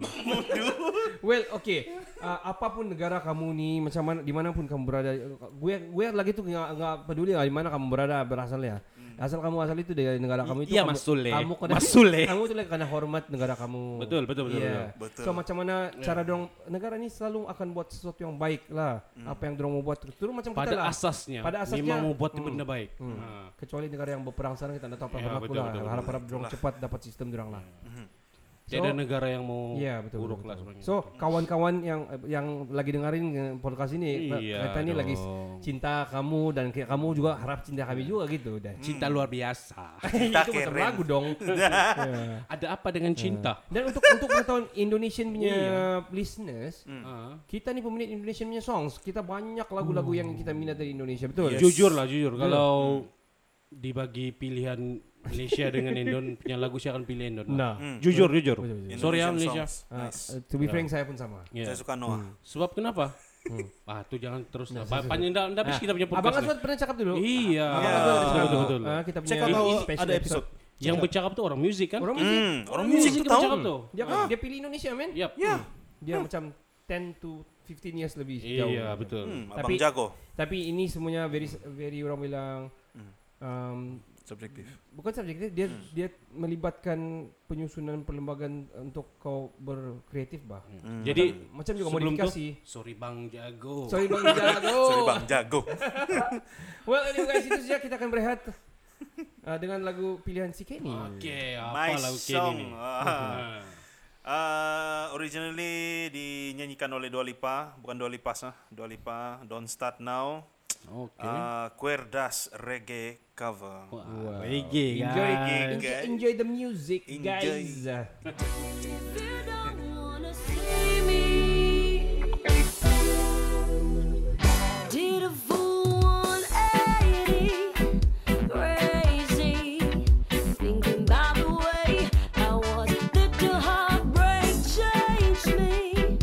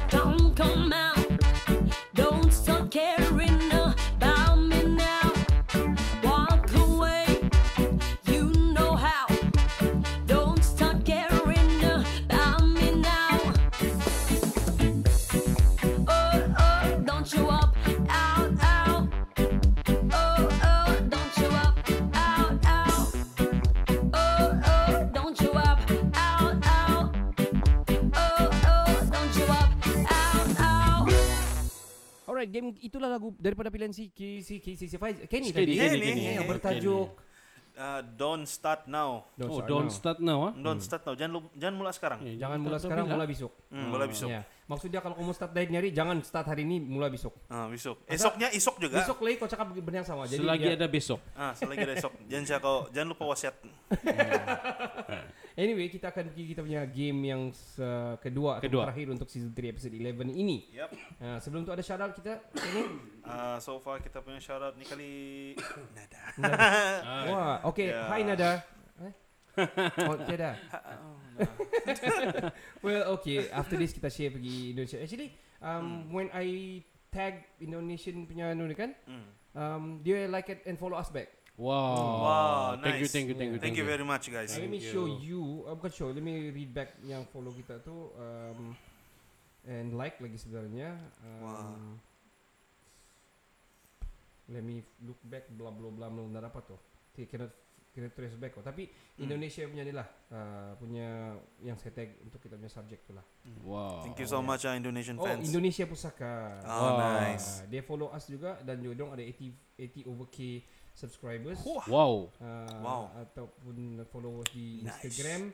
Dan diorang ni cerita pasal kejujuran membeli masa depan, lebih kurang adalah menyelamatkan hari ini dan lebih kurang anti-corruption, cerita tentang tanah air lah, enlightenment lah masakan Indonesia. So thank you very much for following us. Kita pun sudah follow balik dan kita like. Dan bila kita tag, diorang pun tag respon lah. Yeah. Thank you so much. So kita akan ke game kita yang seterusnya. Game ini dipanggil Another One No Laugh Challenge. No Laugh Challenge ni memecahkan seri. Betul. Wah. Sangat betul. Alright, are you guys ready? Urut muka dulu. Tadi ada saya sediakan kan, mungkin tidak cukup lawak tapi I hope this lawak jugalah. Okay. So tengok saya kasih terang dulu, nanti kita share di Facebook kita ni video So kamu boleh try lah. Kamu ni cukup tahan atau tidaklah. No Laugh Challenge ni senang saja. Kamu tahan daripada ketawa. Simple as that. Kami cukup lem chop. Ready? Sekarang saya mau betul-betul kira. Macam salah kira tadi tu. Oh. No Laugh Challenge. Number 1. Apa dia membuat ni? Ni macam saya nampak di Facebook je ni. Aduh, saya tahu sudah ni apa akan berlaku. Yeah. Ini bodoh nih.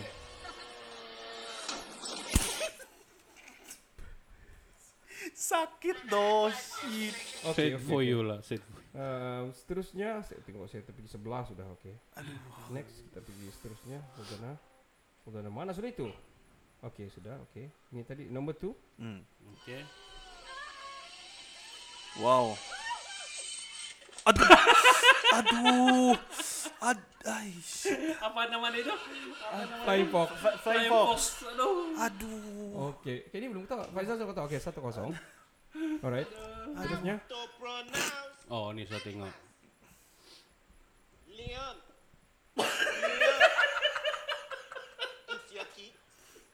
It's Yoki. Leon. Wale.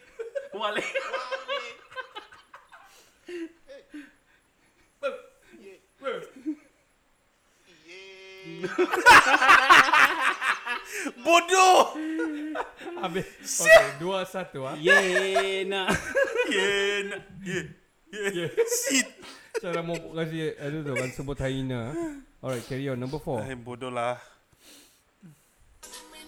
Aduh. Apa lagi ni?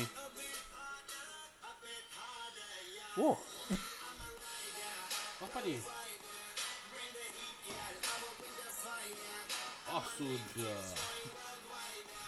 Ken, habis burung dia, Ken. 2-1. Dia terpaksa boleh keluar tu yang paling power tu. Masih sama hitam. Alright. Number 5. How stupid lah ya. Kita tengok balik. Zas. Aduh, merah lah badan dia. Bah apa ini? Boya? Apa dia angkat ni? Macam boya. Tidak, member dia angkat ni jatuh. Hah? Terkena di babak dia, ada kayu begini. Kena burung juga. Macam mana dia tidak nampak? Sorry. Ada tunggul okay, tadi. Okay. Terus nombor 7.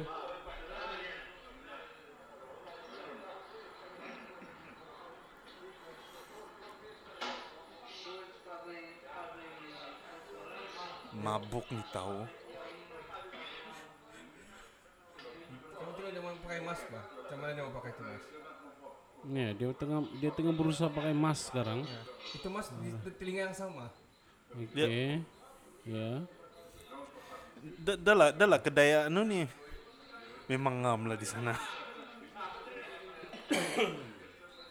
Aduh. Insaf lah. Cukuplah minum.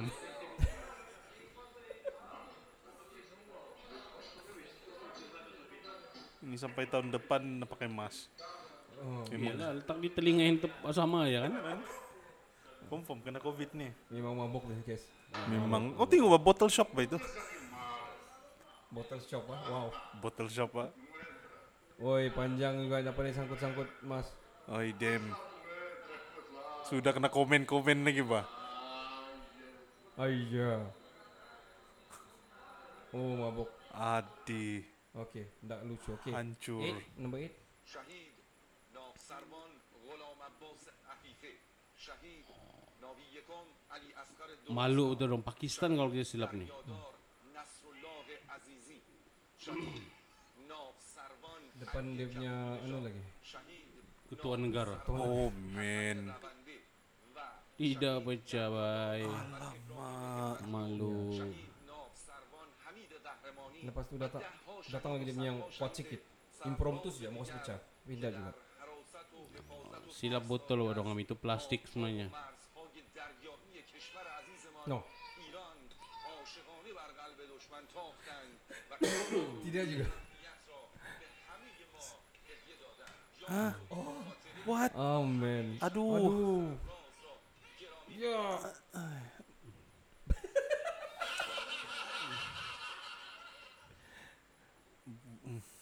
Okay, not funny. Right. Last one. Okay. Oh no. Sudah. Habis yo. Kamu nampak panjang kah? Oh shit. Itu pipe tuh. Alamak, salah tempat dia pergi yo. Habis. Nak punya panjang gila. I cannot brain ah. Oh man. Okay, itu dia. Okay. Apa menangnya? Kenny. 2-1. Ya. 2-1. Oh, akhirnya. Wow. Akhirnya Kenny menang. Yeah. I'm going to save this one first. Okay. Game ni guys. Alright guys, itulah game kita No Love Challenge tadi. To be frank, ada banyak sebenarnya game-game yang kita buat dan banyak juga yang sangat-sangat agak boleh pecah perut, pecah rahang juga lah kan. To all of you yang baru sama-sama kami ni, kita ada banyak buat orang bilang kita banyak kupas isu-isu yang kira hangat juga sebenarnya dan orang ada sensitif juga pun ada. Tapi itulah cara kita mengupas tu adalah cara kita sendiri. Cara dan santai juga betul. Dan kamu tolong support by share apa semua. Kamu boleh dengar kami di Spotify. Ini lagu dari Langit Podcast. Kira okay juga lah. Kira okay juga rank kita di sana. Not bad. Boleh tolong follow kita punya page ni, fan page kita ni. Boleh pergi Instagram juga, boleh pergi YouTube kami juga. Please subscribe kami juga. So, show your support. Kerana itu gratis. Ya gitu. Gratis aja dong. Sikarap. Okay. Kita akan ke subjek kita yang terakhir ini. Iya. Terakhir lah. Ini sangat orang bilang subjek favorite lah juga ni sebab dia pasal mistik, pasal bomo, pasal toyo, pasal something yang mystical lah. Mungkin macam mana kalau buku cerita sejarah memang dia sudah start lama kan. Benda-benda ni sampai kalau ikut betul pun Piramli pun pernah buat cerita ni yang mau minta nombor rekor tu kan dikubur lah apa semua tu kan. So siapa mau start dulu kita punya cerita-cerita mystical ni kan? Okay, ini saja. Okey. Tolak. Okay. Saya dulu lah kan, sampai sekarang lah sebenarnya, saya sangat-sangat percaya dengan mistik nih. Sangat percaya. Sampai ada masa dulu tuh, masa saya tidak mau cerita lah masa di mana lah kan. Saya pernah coba mencari online lah kan, cara-cara untuk meramal lumbur, ataupun teruk ya hidup pun dulu ya. Mau mencari duit kan. Mau jadi kaya raya. Terikut-ikut betul. Iya. Ingat guys, jangan follow macam ni ya guys. Dan juga macam yang cara improve diri sendiri secara mistik macam gitu betul. Wow. Okay. Oh. Macam cara mau jadi kurus, cari handsome. Bukan itu loh. Okay. First time aku dengar improve. Self improvement through mystic. Wow, amazing. Dan yang bukan bodoh lah, I don't know. Masa tu saya rasa bukan bodoh. Saya pergi subscribe tau. Saya pergi subscribe dan dia macam ada perkhidmatan online di situ lah. Dia akan sembayang untuk kau gitu. Bro, you next level bro. Dan semangat mencuba tu tinggi kan? Ya, betul. So, berapa tu saya bayar tu? I think $150 lah saya bayar tu. $150 kali 4 per. Iya, saya tahu. 600 bit kita bayar. Ya. Okey, 150 ni untuk apa tadi? Apa dia, service ni? Dia macam untuk dapat nombor atau kau dapat improve aura orang tu. So dia minta gambar, dia minta birth date, semua tu kan info-info tu lah. Nanti dia bilang apabila bulan purnama yang keberapa begitu. Wow. Saya akan susun kristal gini-gini, guna pentagram macam begini. Di UK tu dia bilang, saya adalah white mage. Dia bilang dia akan buat. So gitu. Kau follow lah. Saya bagi. You did? Yeah, I did. Saya bayar guna PayPal. Okay. Lepas tu dia bilang kena sabar. Kamu kena tunggu selama sebulan hingga setahun baru berjaya ni ritual, dia bilang. Masa tu punyalah saya percaya. Okay. Tapi macam saya ingat-ingat balik kan macam sama saja tidak apa-apa. So, lepas tu saya cari balik tu page tu hilang sudah. Hilang saya page. So kau kena prank lah. Mungkin kena prank, kena scam lah. Ya. Dan banyak sebenarnya orang-orang pakai mistik ni kan untuk menipu. Tapi ada juga yang betul-betul. Macam yang betul-betul ni kan yang saya dengar banyak lah dari Singapura. Okay. Ya, dia orang guna kalau dulu zaman-zaman orang-orang dulu macam kita punya orang-orang tua ni kan. Chinese lah. Dia orang selalu pergi tokong, ada sifu-sifu tertentu dia. Contohnya macam mausan. Orang-orang mausan ni kan. Orang-orang mausan ni apa? Tabib kah? Dia bukan tabib. Dia lebih kepada shamans. Oh, shamans. Shamans. Dan bomo Cina lah. Bomo Chinese lah yang pakai apa tu? Yang apa tu? Kalau dalam movie TVB tu warna kuning dan hitam tu. Oh, itu. Yang yin yang. Yin yang tu. Ada yin yang macam gitu tu. Itu tu. Ya. Tasbih besar tu. Yes, tasbih besar ada. And then ada dia punya Sriwijaya. Macam mop tu. Ada dia punya apa tu? Macam ada pedang yang koin tu, koin-koin lama tu gitu. Dalam apa film-film Hong Kong dulu. Macam pedang dalam mana itu? Komik apa tu? Pedang setiawan. Betul. Ya, hampir macam gitu. Dan dia guna tu untuk buat ritual semua tu lah. Dan saya percaya ini ni. Dan ada juga yang tipu. Yang percaya ni sebab saya pernah dengar pengalaman dan saya nampak sendiri juga keluarga-keluarga dan juga kawan-kawan yang pergi merujuk pada mistik macam gitu. Contohnya macam feng shui tidak bagus kah, dia orang pergi buat, lepas tu nampak ketara sangat. Family dia orang improve dan sebelum ni macam yang betul-betul teruk ni, accident semua tu kan dan selepas bantuan mistik ni, terus hidup dia orang. Dan saya nampak betul-betul lah. Tapi saya sendiri macam belum lagi nampak betul-betul lah. Tapi I remember bila kita cerita pasal hantu hari itu, ada kau jumpa kan, cuman kau bilang kan, dia kata kau pasal ada gangguan di mana satu tempat di sekolah kau tu lebih kurang gitu kan. Yes, itu satu. Dan yang sebelum-sebelum tu lagi, ini saya cerita sikit lah. Di maktab dulu, kami tinggal di berek. Yang berek yang dulu-dulu tu, zaman zaman Jepun. Zaman Jepun tu. Dan berek tu kan, di depannya ada pokok besar semua tu dan di belakang ada kuburan. Saya tidak tahu masa tu. Dan malam-malam saya memang kena gangguan lah macam di apa ni, macam ditekan masa tidur gitu tu. So, Kenny bangun push up. Oh shit man. Yang kau mamai-mamai gini tu. Itulah itu. Sekali Saya bagi tahu lah sama beliau. Beliau bilang, "Bapak, okeylah kita pergi jumpa ni Sherman dulu." Okay. Jumpa aja kan? Saya tidak describe apa-apa tempat tu, dia sudah bagi tahu. Macam dia GPS sangat ni. Dia ada Google Map di otak dia. Oh, dia tahu sudah tempat tu. Dia tahu sudah. Wow, rumah kau berek kan, panjang, belakang dia tandas. Okey, ya, begitulah. Wow. And then di belakang dia ada kuburan besar kan, saya nak tahu. Dia tahu. Saya pula nak tahu. Saya balik sana, saya pergi cek, betul-betul ada kuburan besar, okay. Chinese. Dan depan dia ada pokok besar dan ada anak sungai kecil begitu. Okey. Betul-betul. So dia bilang kadang-kadang malam tu ada benda yang datang dari kuburan sana tu pergi sana, pergi mengacau. Okay. Sebab dulu ada yang tinggal di sana dan dia sekarang tinggal di rumah-rumah di bukit itulah dia bilang gitu. So memang bikin takut lah kalau dipikir balik. Dan mistik ni sangat-sangat hebat sebenarnya kalau dia beri ya. Okey, Zal, kalau kau berbalik kepada sejarah lah zaman kita kecil dulu, kau pernah dengar bobolian atau bobohizan atau bobolian lah, pernah kan? Yeah. So macam orang tua dulu dia orang kalau macam sakit, dia orang ada gangguan ke, macam dia orang rasa dapat dia baik-baik, dia orang sudah ubat gitu, dapat dia baik-baik, dia orang akan panggil itu kan. Yeah, sampai rumah ataupun kita pergi sana lah, tapi kebanyakan dia orang akan berjalan ke rumah kalau dia mau tengok kawasan rumah. So, ya, yeah, ini cerita saya lah, akhirnya saya potong lah kau. Oh, it's okay. Masa saya kecil dulu, saya rasa umur dalam 11-12 gitulah. Masa di rumah lama di Kampung Ranau dulu, saya punya nenek ni macam selalu sakit-sakit lah. Datuk saya selalu sakit, nak pandai baik-baik lah.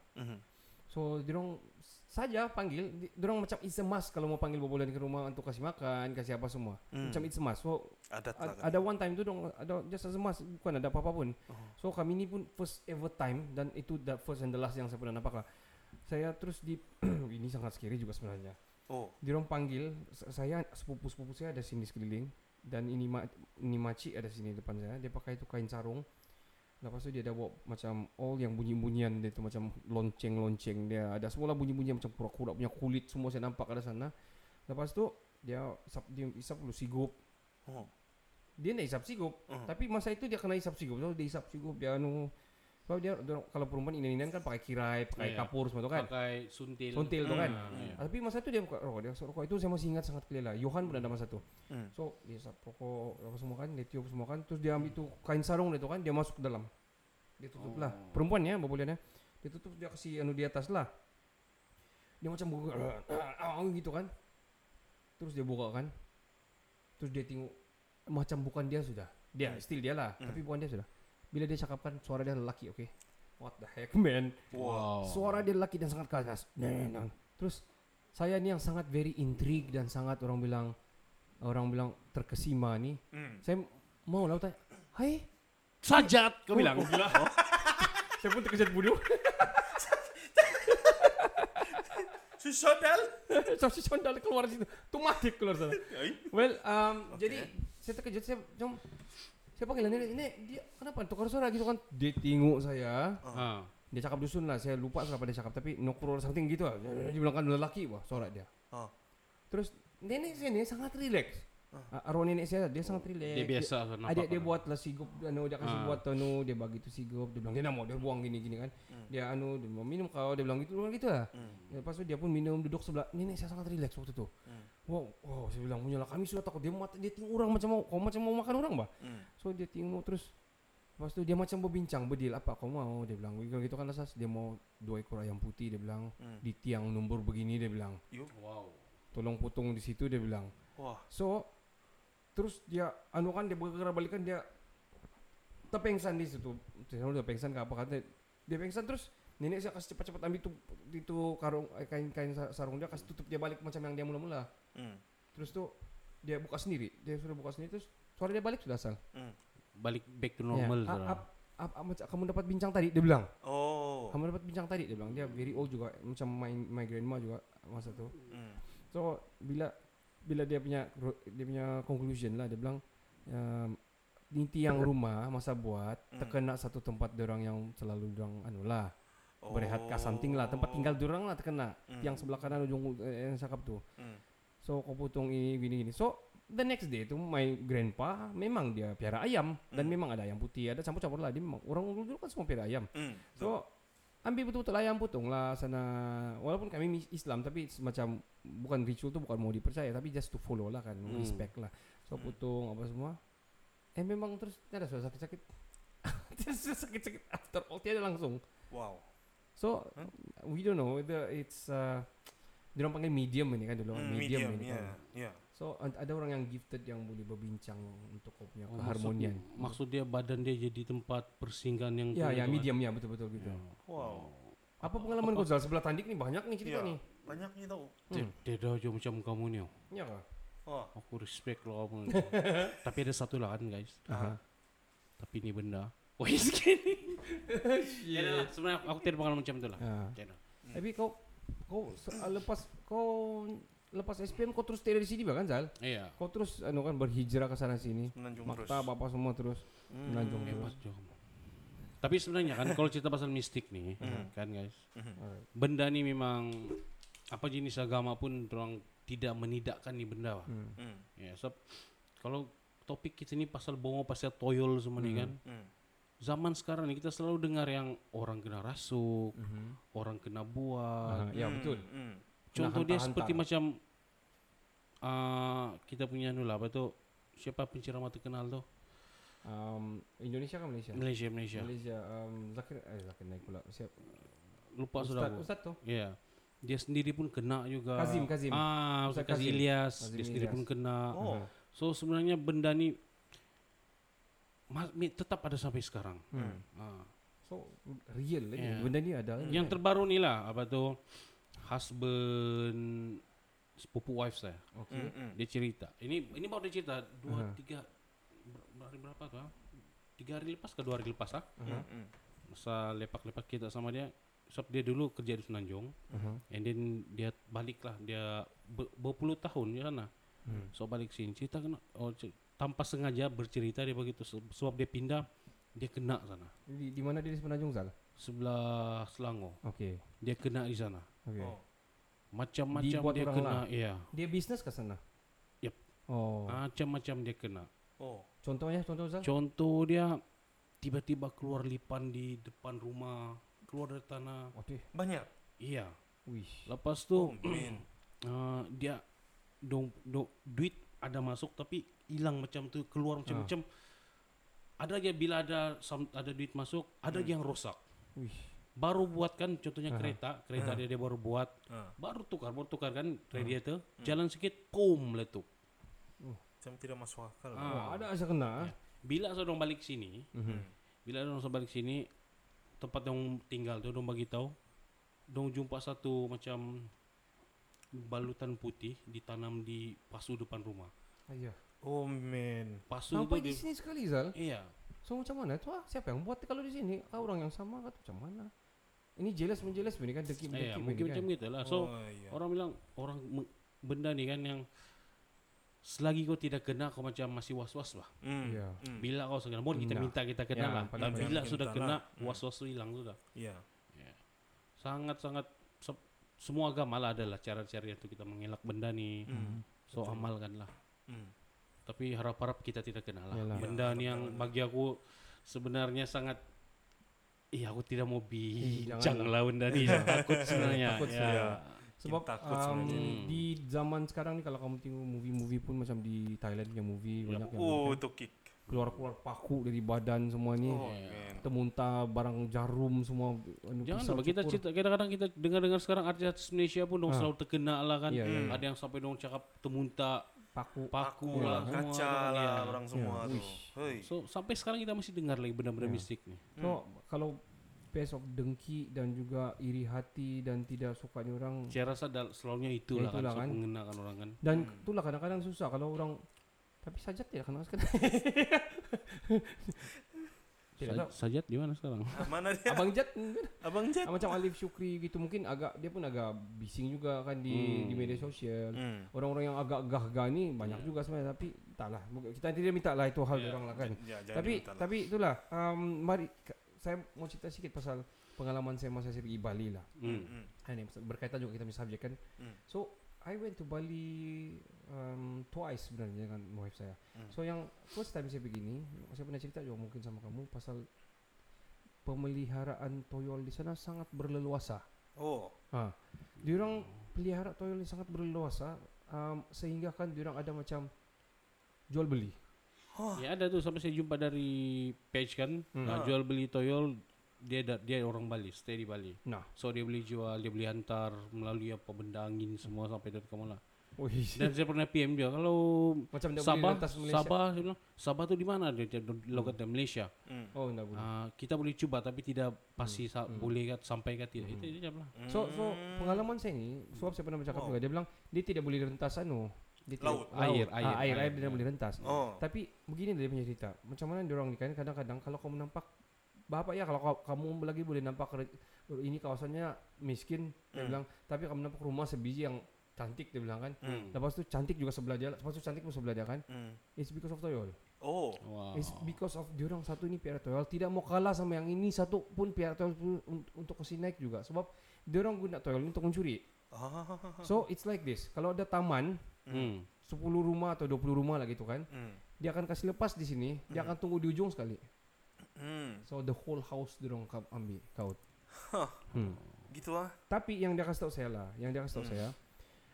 kau tangkap tu pakai itu penutup makanan tu, kalau kau mau tangkap.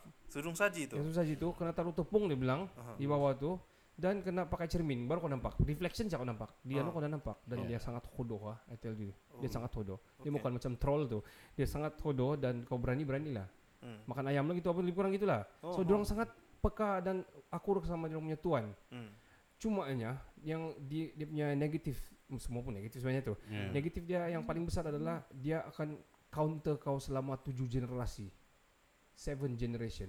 So, kalau kau buat hal, one of them akan mati. Kau nak lagi satu lagi ikut kepada yang terdekat, kau akan mati. Oh man. Nah, so kau mau piara toyol kan tak? Mau. Saya ada cerita yang sama untuk ini dari Thailand punya lah. Saya pakai ini pun, nggak tahu nampak di kamera atau tidak lah. Okay. Ini toyol. Apa ni? Thailand punya amulet. Oh, okay, Thailand amulet. Dia ini lebih kepada menjaga badan lah. So ini ada dalam tau punya kan ni? Dia bukan tau, dia Buddhis. Buddhis. Okay. So this is one of it lah yang saya amalkan yang dari Thailand lah. Dan dia menjaga saya dari 2 tahun lepas sampai sekarang lah. Tapi berkaitan dengan yang toyol tu, ada cerita yang sama juga di Thailand ni. Ada yang suka pakai ini amulet ni. Amulet ni dan dia punya cara pengamalan dia bukan sangat ekstrim macam toyol tu. Tapi ini senang sikit. Tiada banyak tebu dia.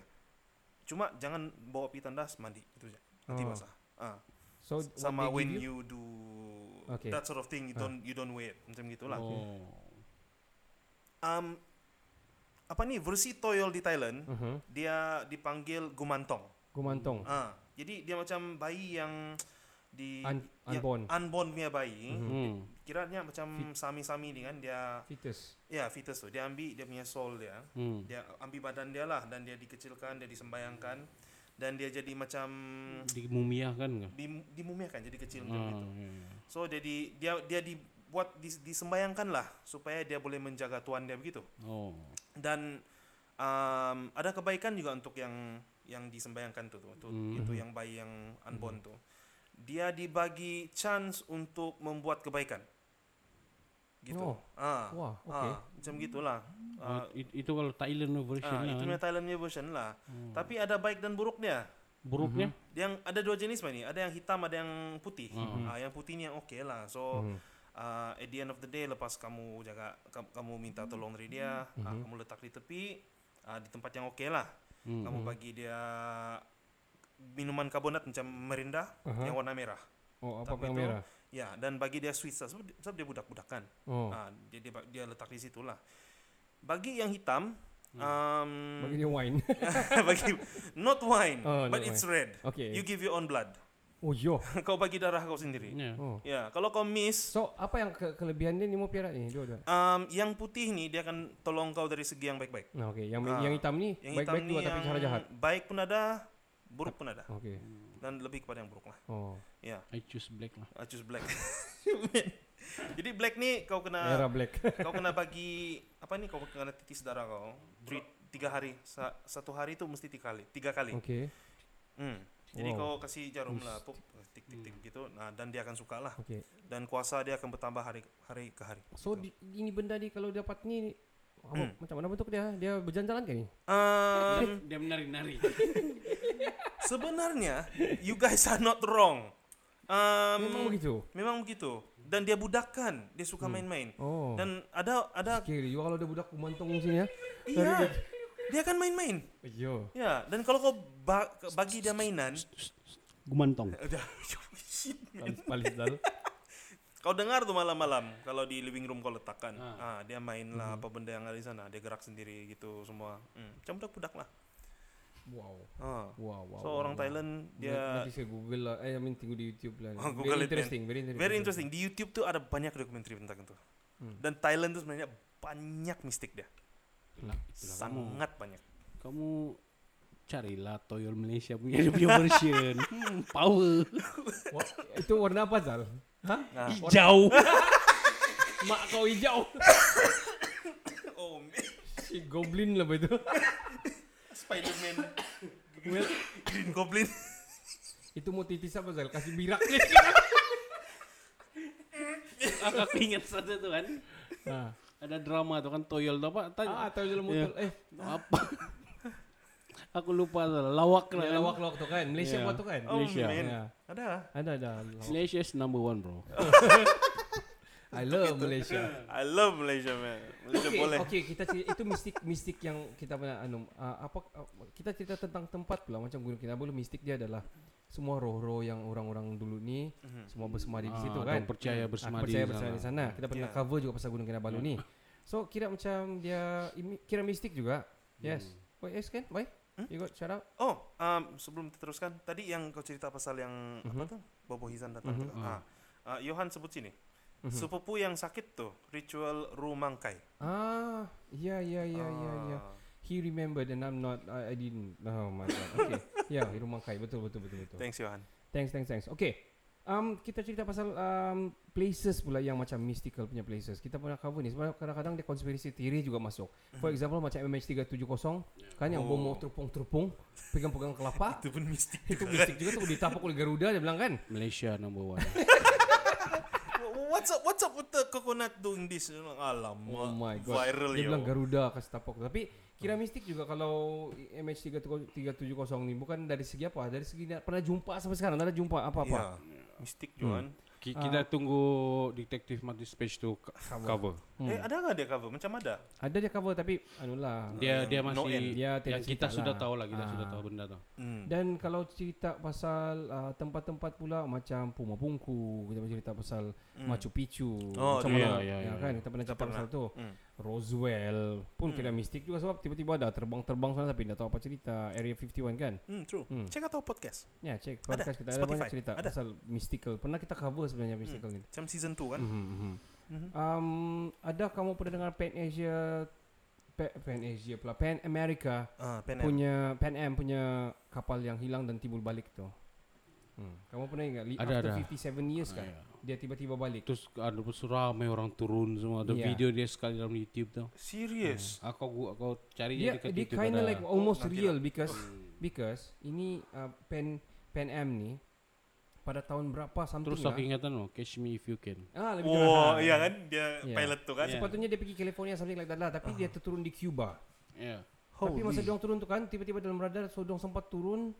Lepas tu dia mau turun semua dia kasih tahu dia dalam radio tu lah telekonferensi kita di mana sekarang begini-begini kamu sekarang berada dia bilang dia tanya tarik lah begini-begini semuanya tarik sebenarnya kami sepatutnya ketarik ini pada zaman pada tempat ini pada pukul begini tidak dia bilang sekarang 1991 sudah dia bilang terkejutlah dia no this is not the place dia bilang so lepas tu dia terbang balik dan pergi land yang sepatutnya dia land lah tapi we don't know the story after that we seriously don't know after that. Tapi itu kira mistik juga because dia boleh hilang dan jumpa balik. Ya. Sangat-sangat mistikal juga sebenarnya. Tidak sebenarnya dia merentas masa sebenarnya tu. Maybe betul. Tapi banyak orang yang cover tu semua itu semua sandiwara dia bilang. Ya ada juga begitu. Tapi ada keluar. Anda tahu lah bah. Zaman itu we don't know. Pan Am Flight 914. Yes, 914. Lands 37 years later dia bilang. Gila. So itulah antara cerita misi betul.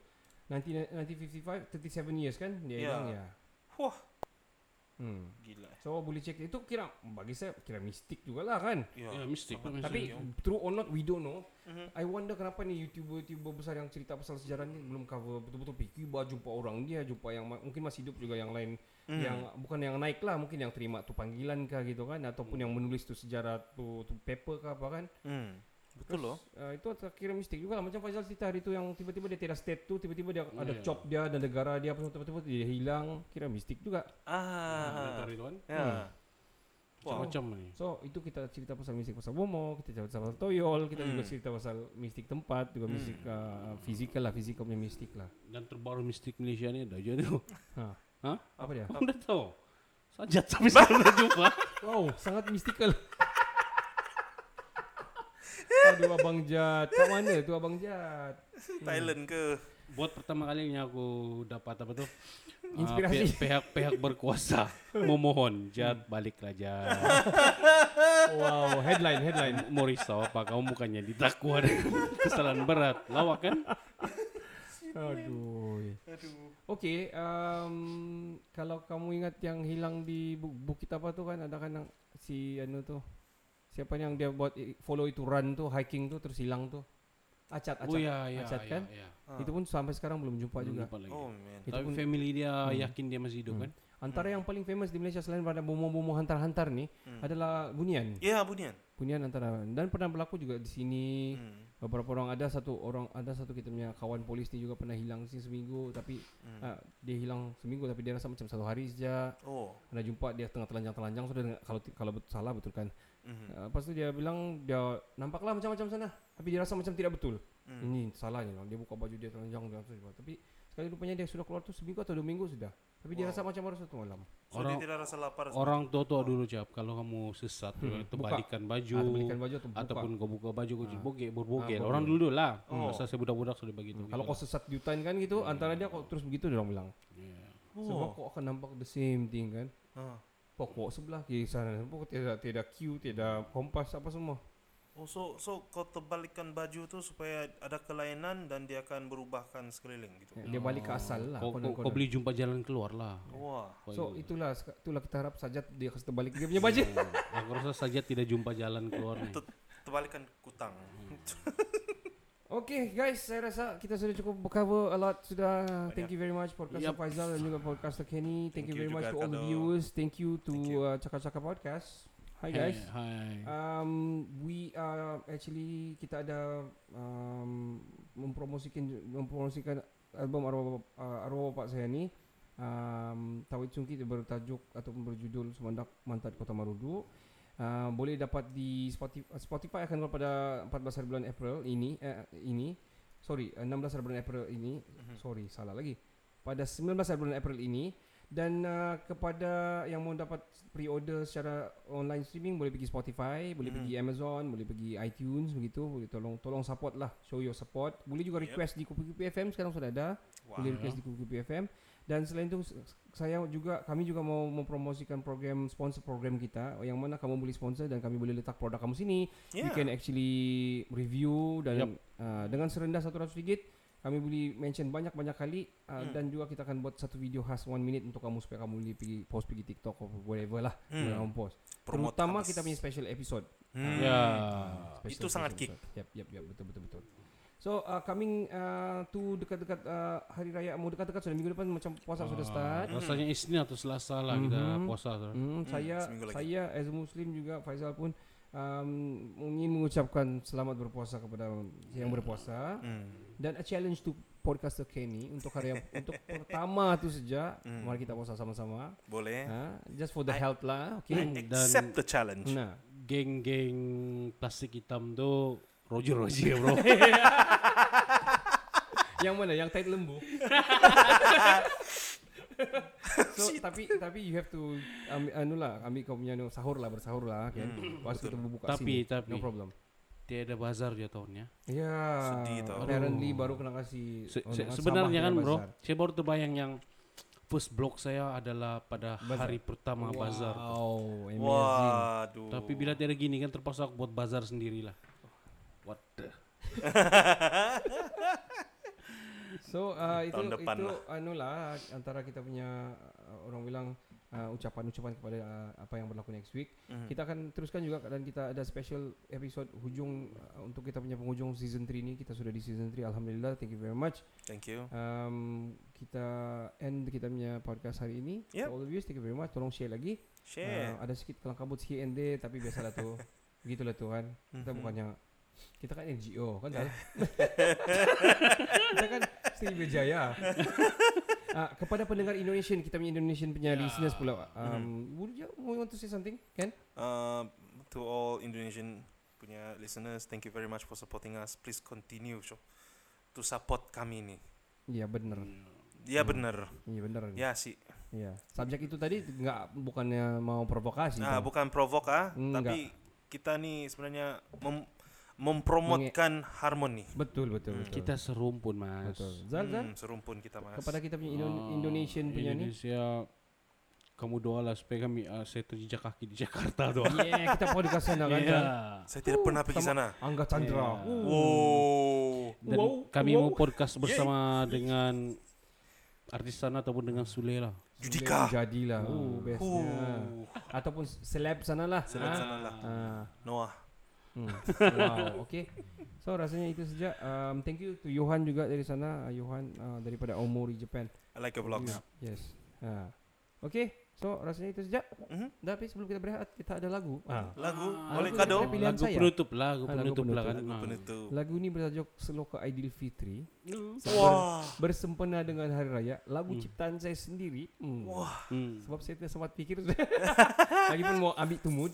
So terimalah Seloka Aidilfitri daripada saya. Hopefully yang jauh-jauh tu boleh kenang-kenang, bolehlah reminis balik macam mana di keadaan semasa di sini masa raya nanti. Ready lah tidak boleh rentas daerah.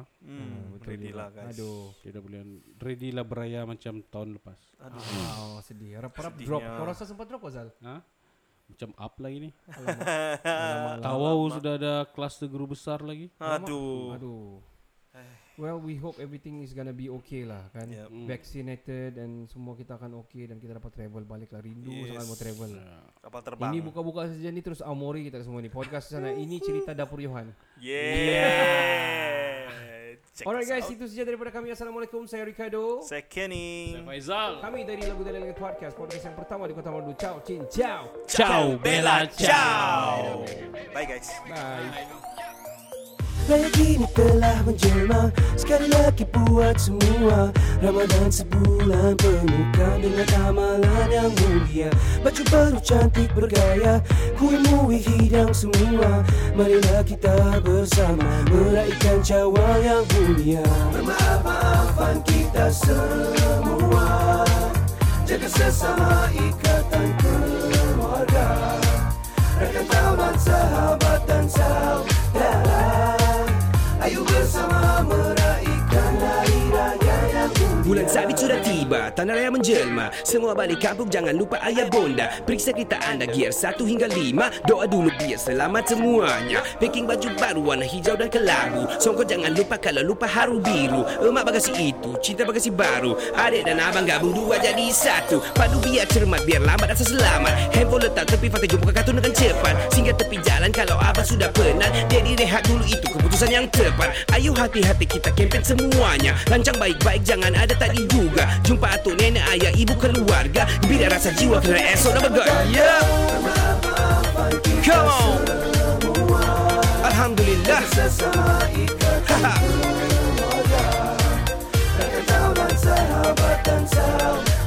Saudara, ayo bersama meraihkan hari raya yang mulia. Jangan kita melupakan yang telah tiada, kerana tanpa mereka tiada kita di dunia. Merasakan semua segala nikmatnya, moga diberkati sama kita semua. Satu Syawal Aidilfitri, bangun pagi penuh seri. Siap cantik handsome, letak bau wangi-wangi. Tupat rendang, kulut, lemang, dodol ada lagi. Anak buah minta duit, raya terus beri. Tapi raya gemar jauh masuk ke telinga. Jangan lambat biar rapat, mari niat seterusnya. Balik rumah ayuh jemput makan sekeluarga. Salam ibu, salam ayah kalau masih ada bapa. Bunga api jangan biar main sesuka hati. Jangan silap kena leka, kelak menyesal nanti. Ayuh Melayu ziarah keluarga teman terus menziarahi. Ini temurun kita wajib terus warisi. Nyanyi-nyanyi lagu raya di tengah Aidilfitri. Yang jauh di mata namun tetap dekat di hati. Ku mohon maaf 10 jari ku susun lagi. Tahun ini kita raya tambah rezeki lagi. Come on. Yeah. Alhamdulillah. Jaga sesama ikatan keluarga. Raya taulan sahabat dan saudara.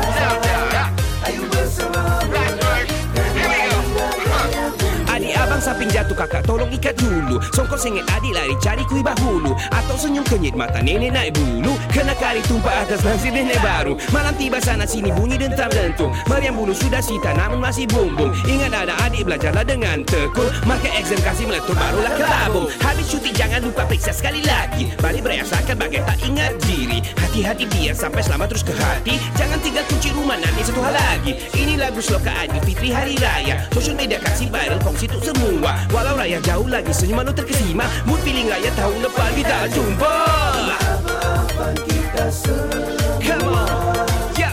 Jaga sesama ikatan keluarga. Keluarga. Raya taulan sahabat dan saudara. Ayo bersama meraihkan raya yang mulia. Harapan kita semua. Jaga sesama ikatan keluarga.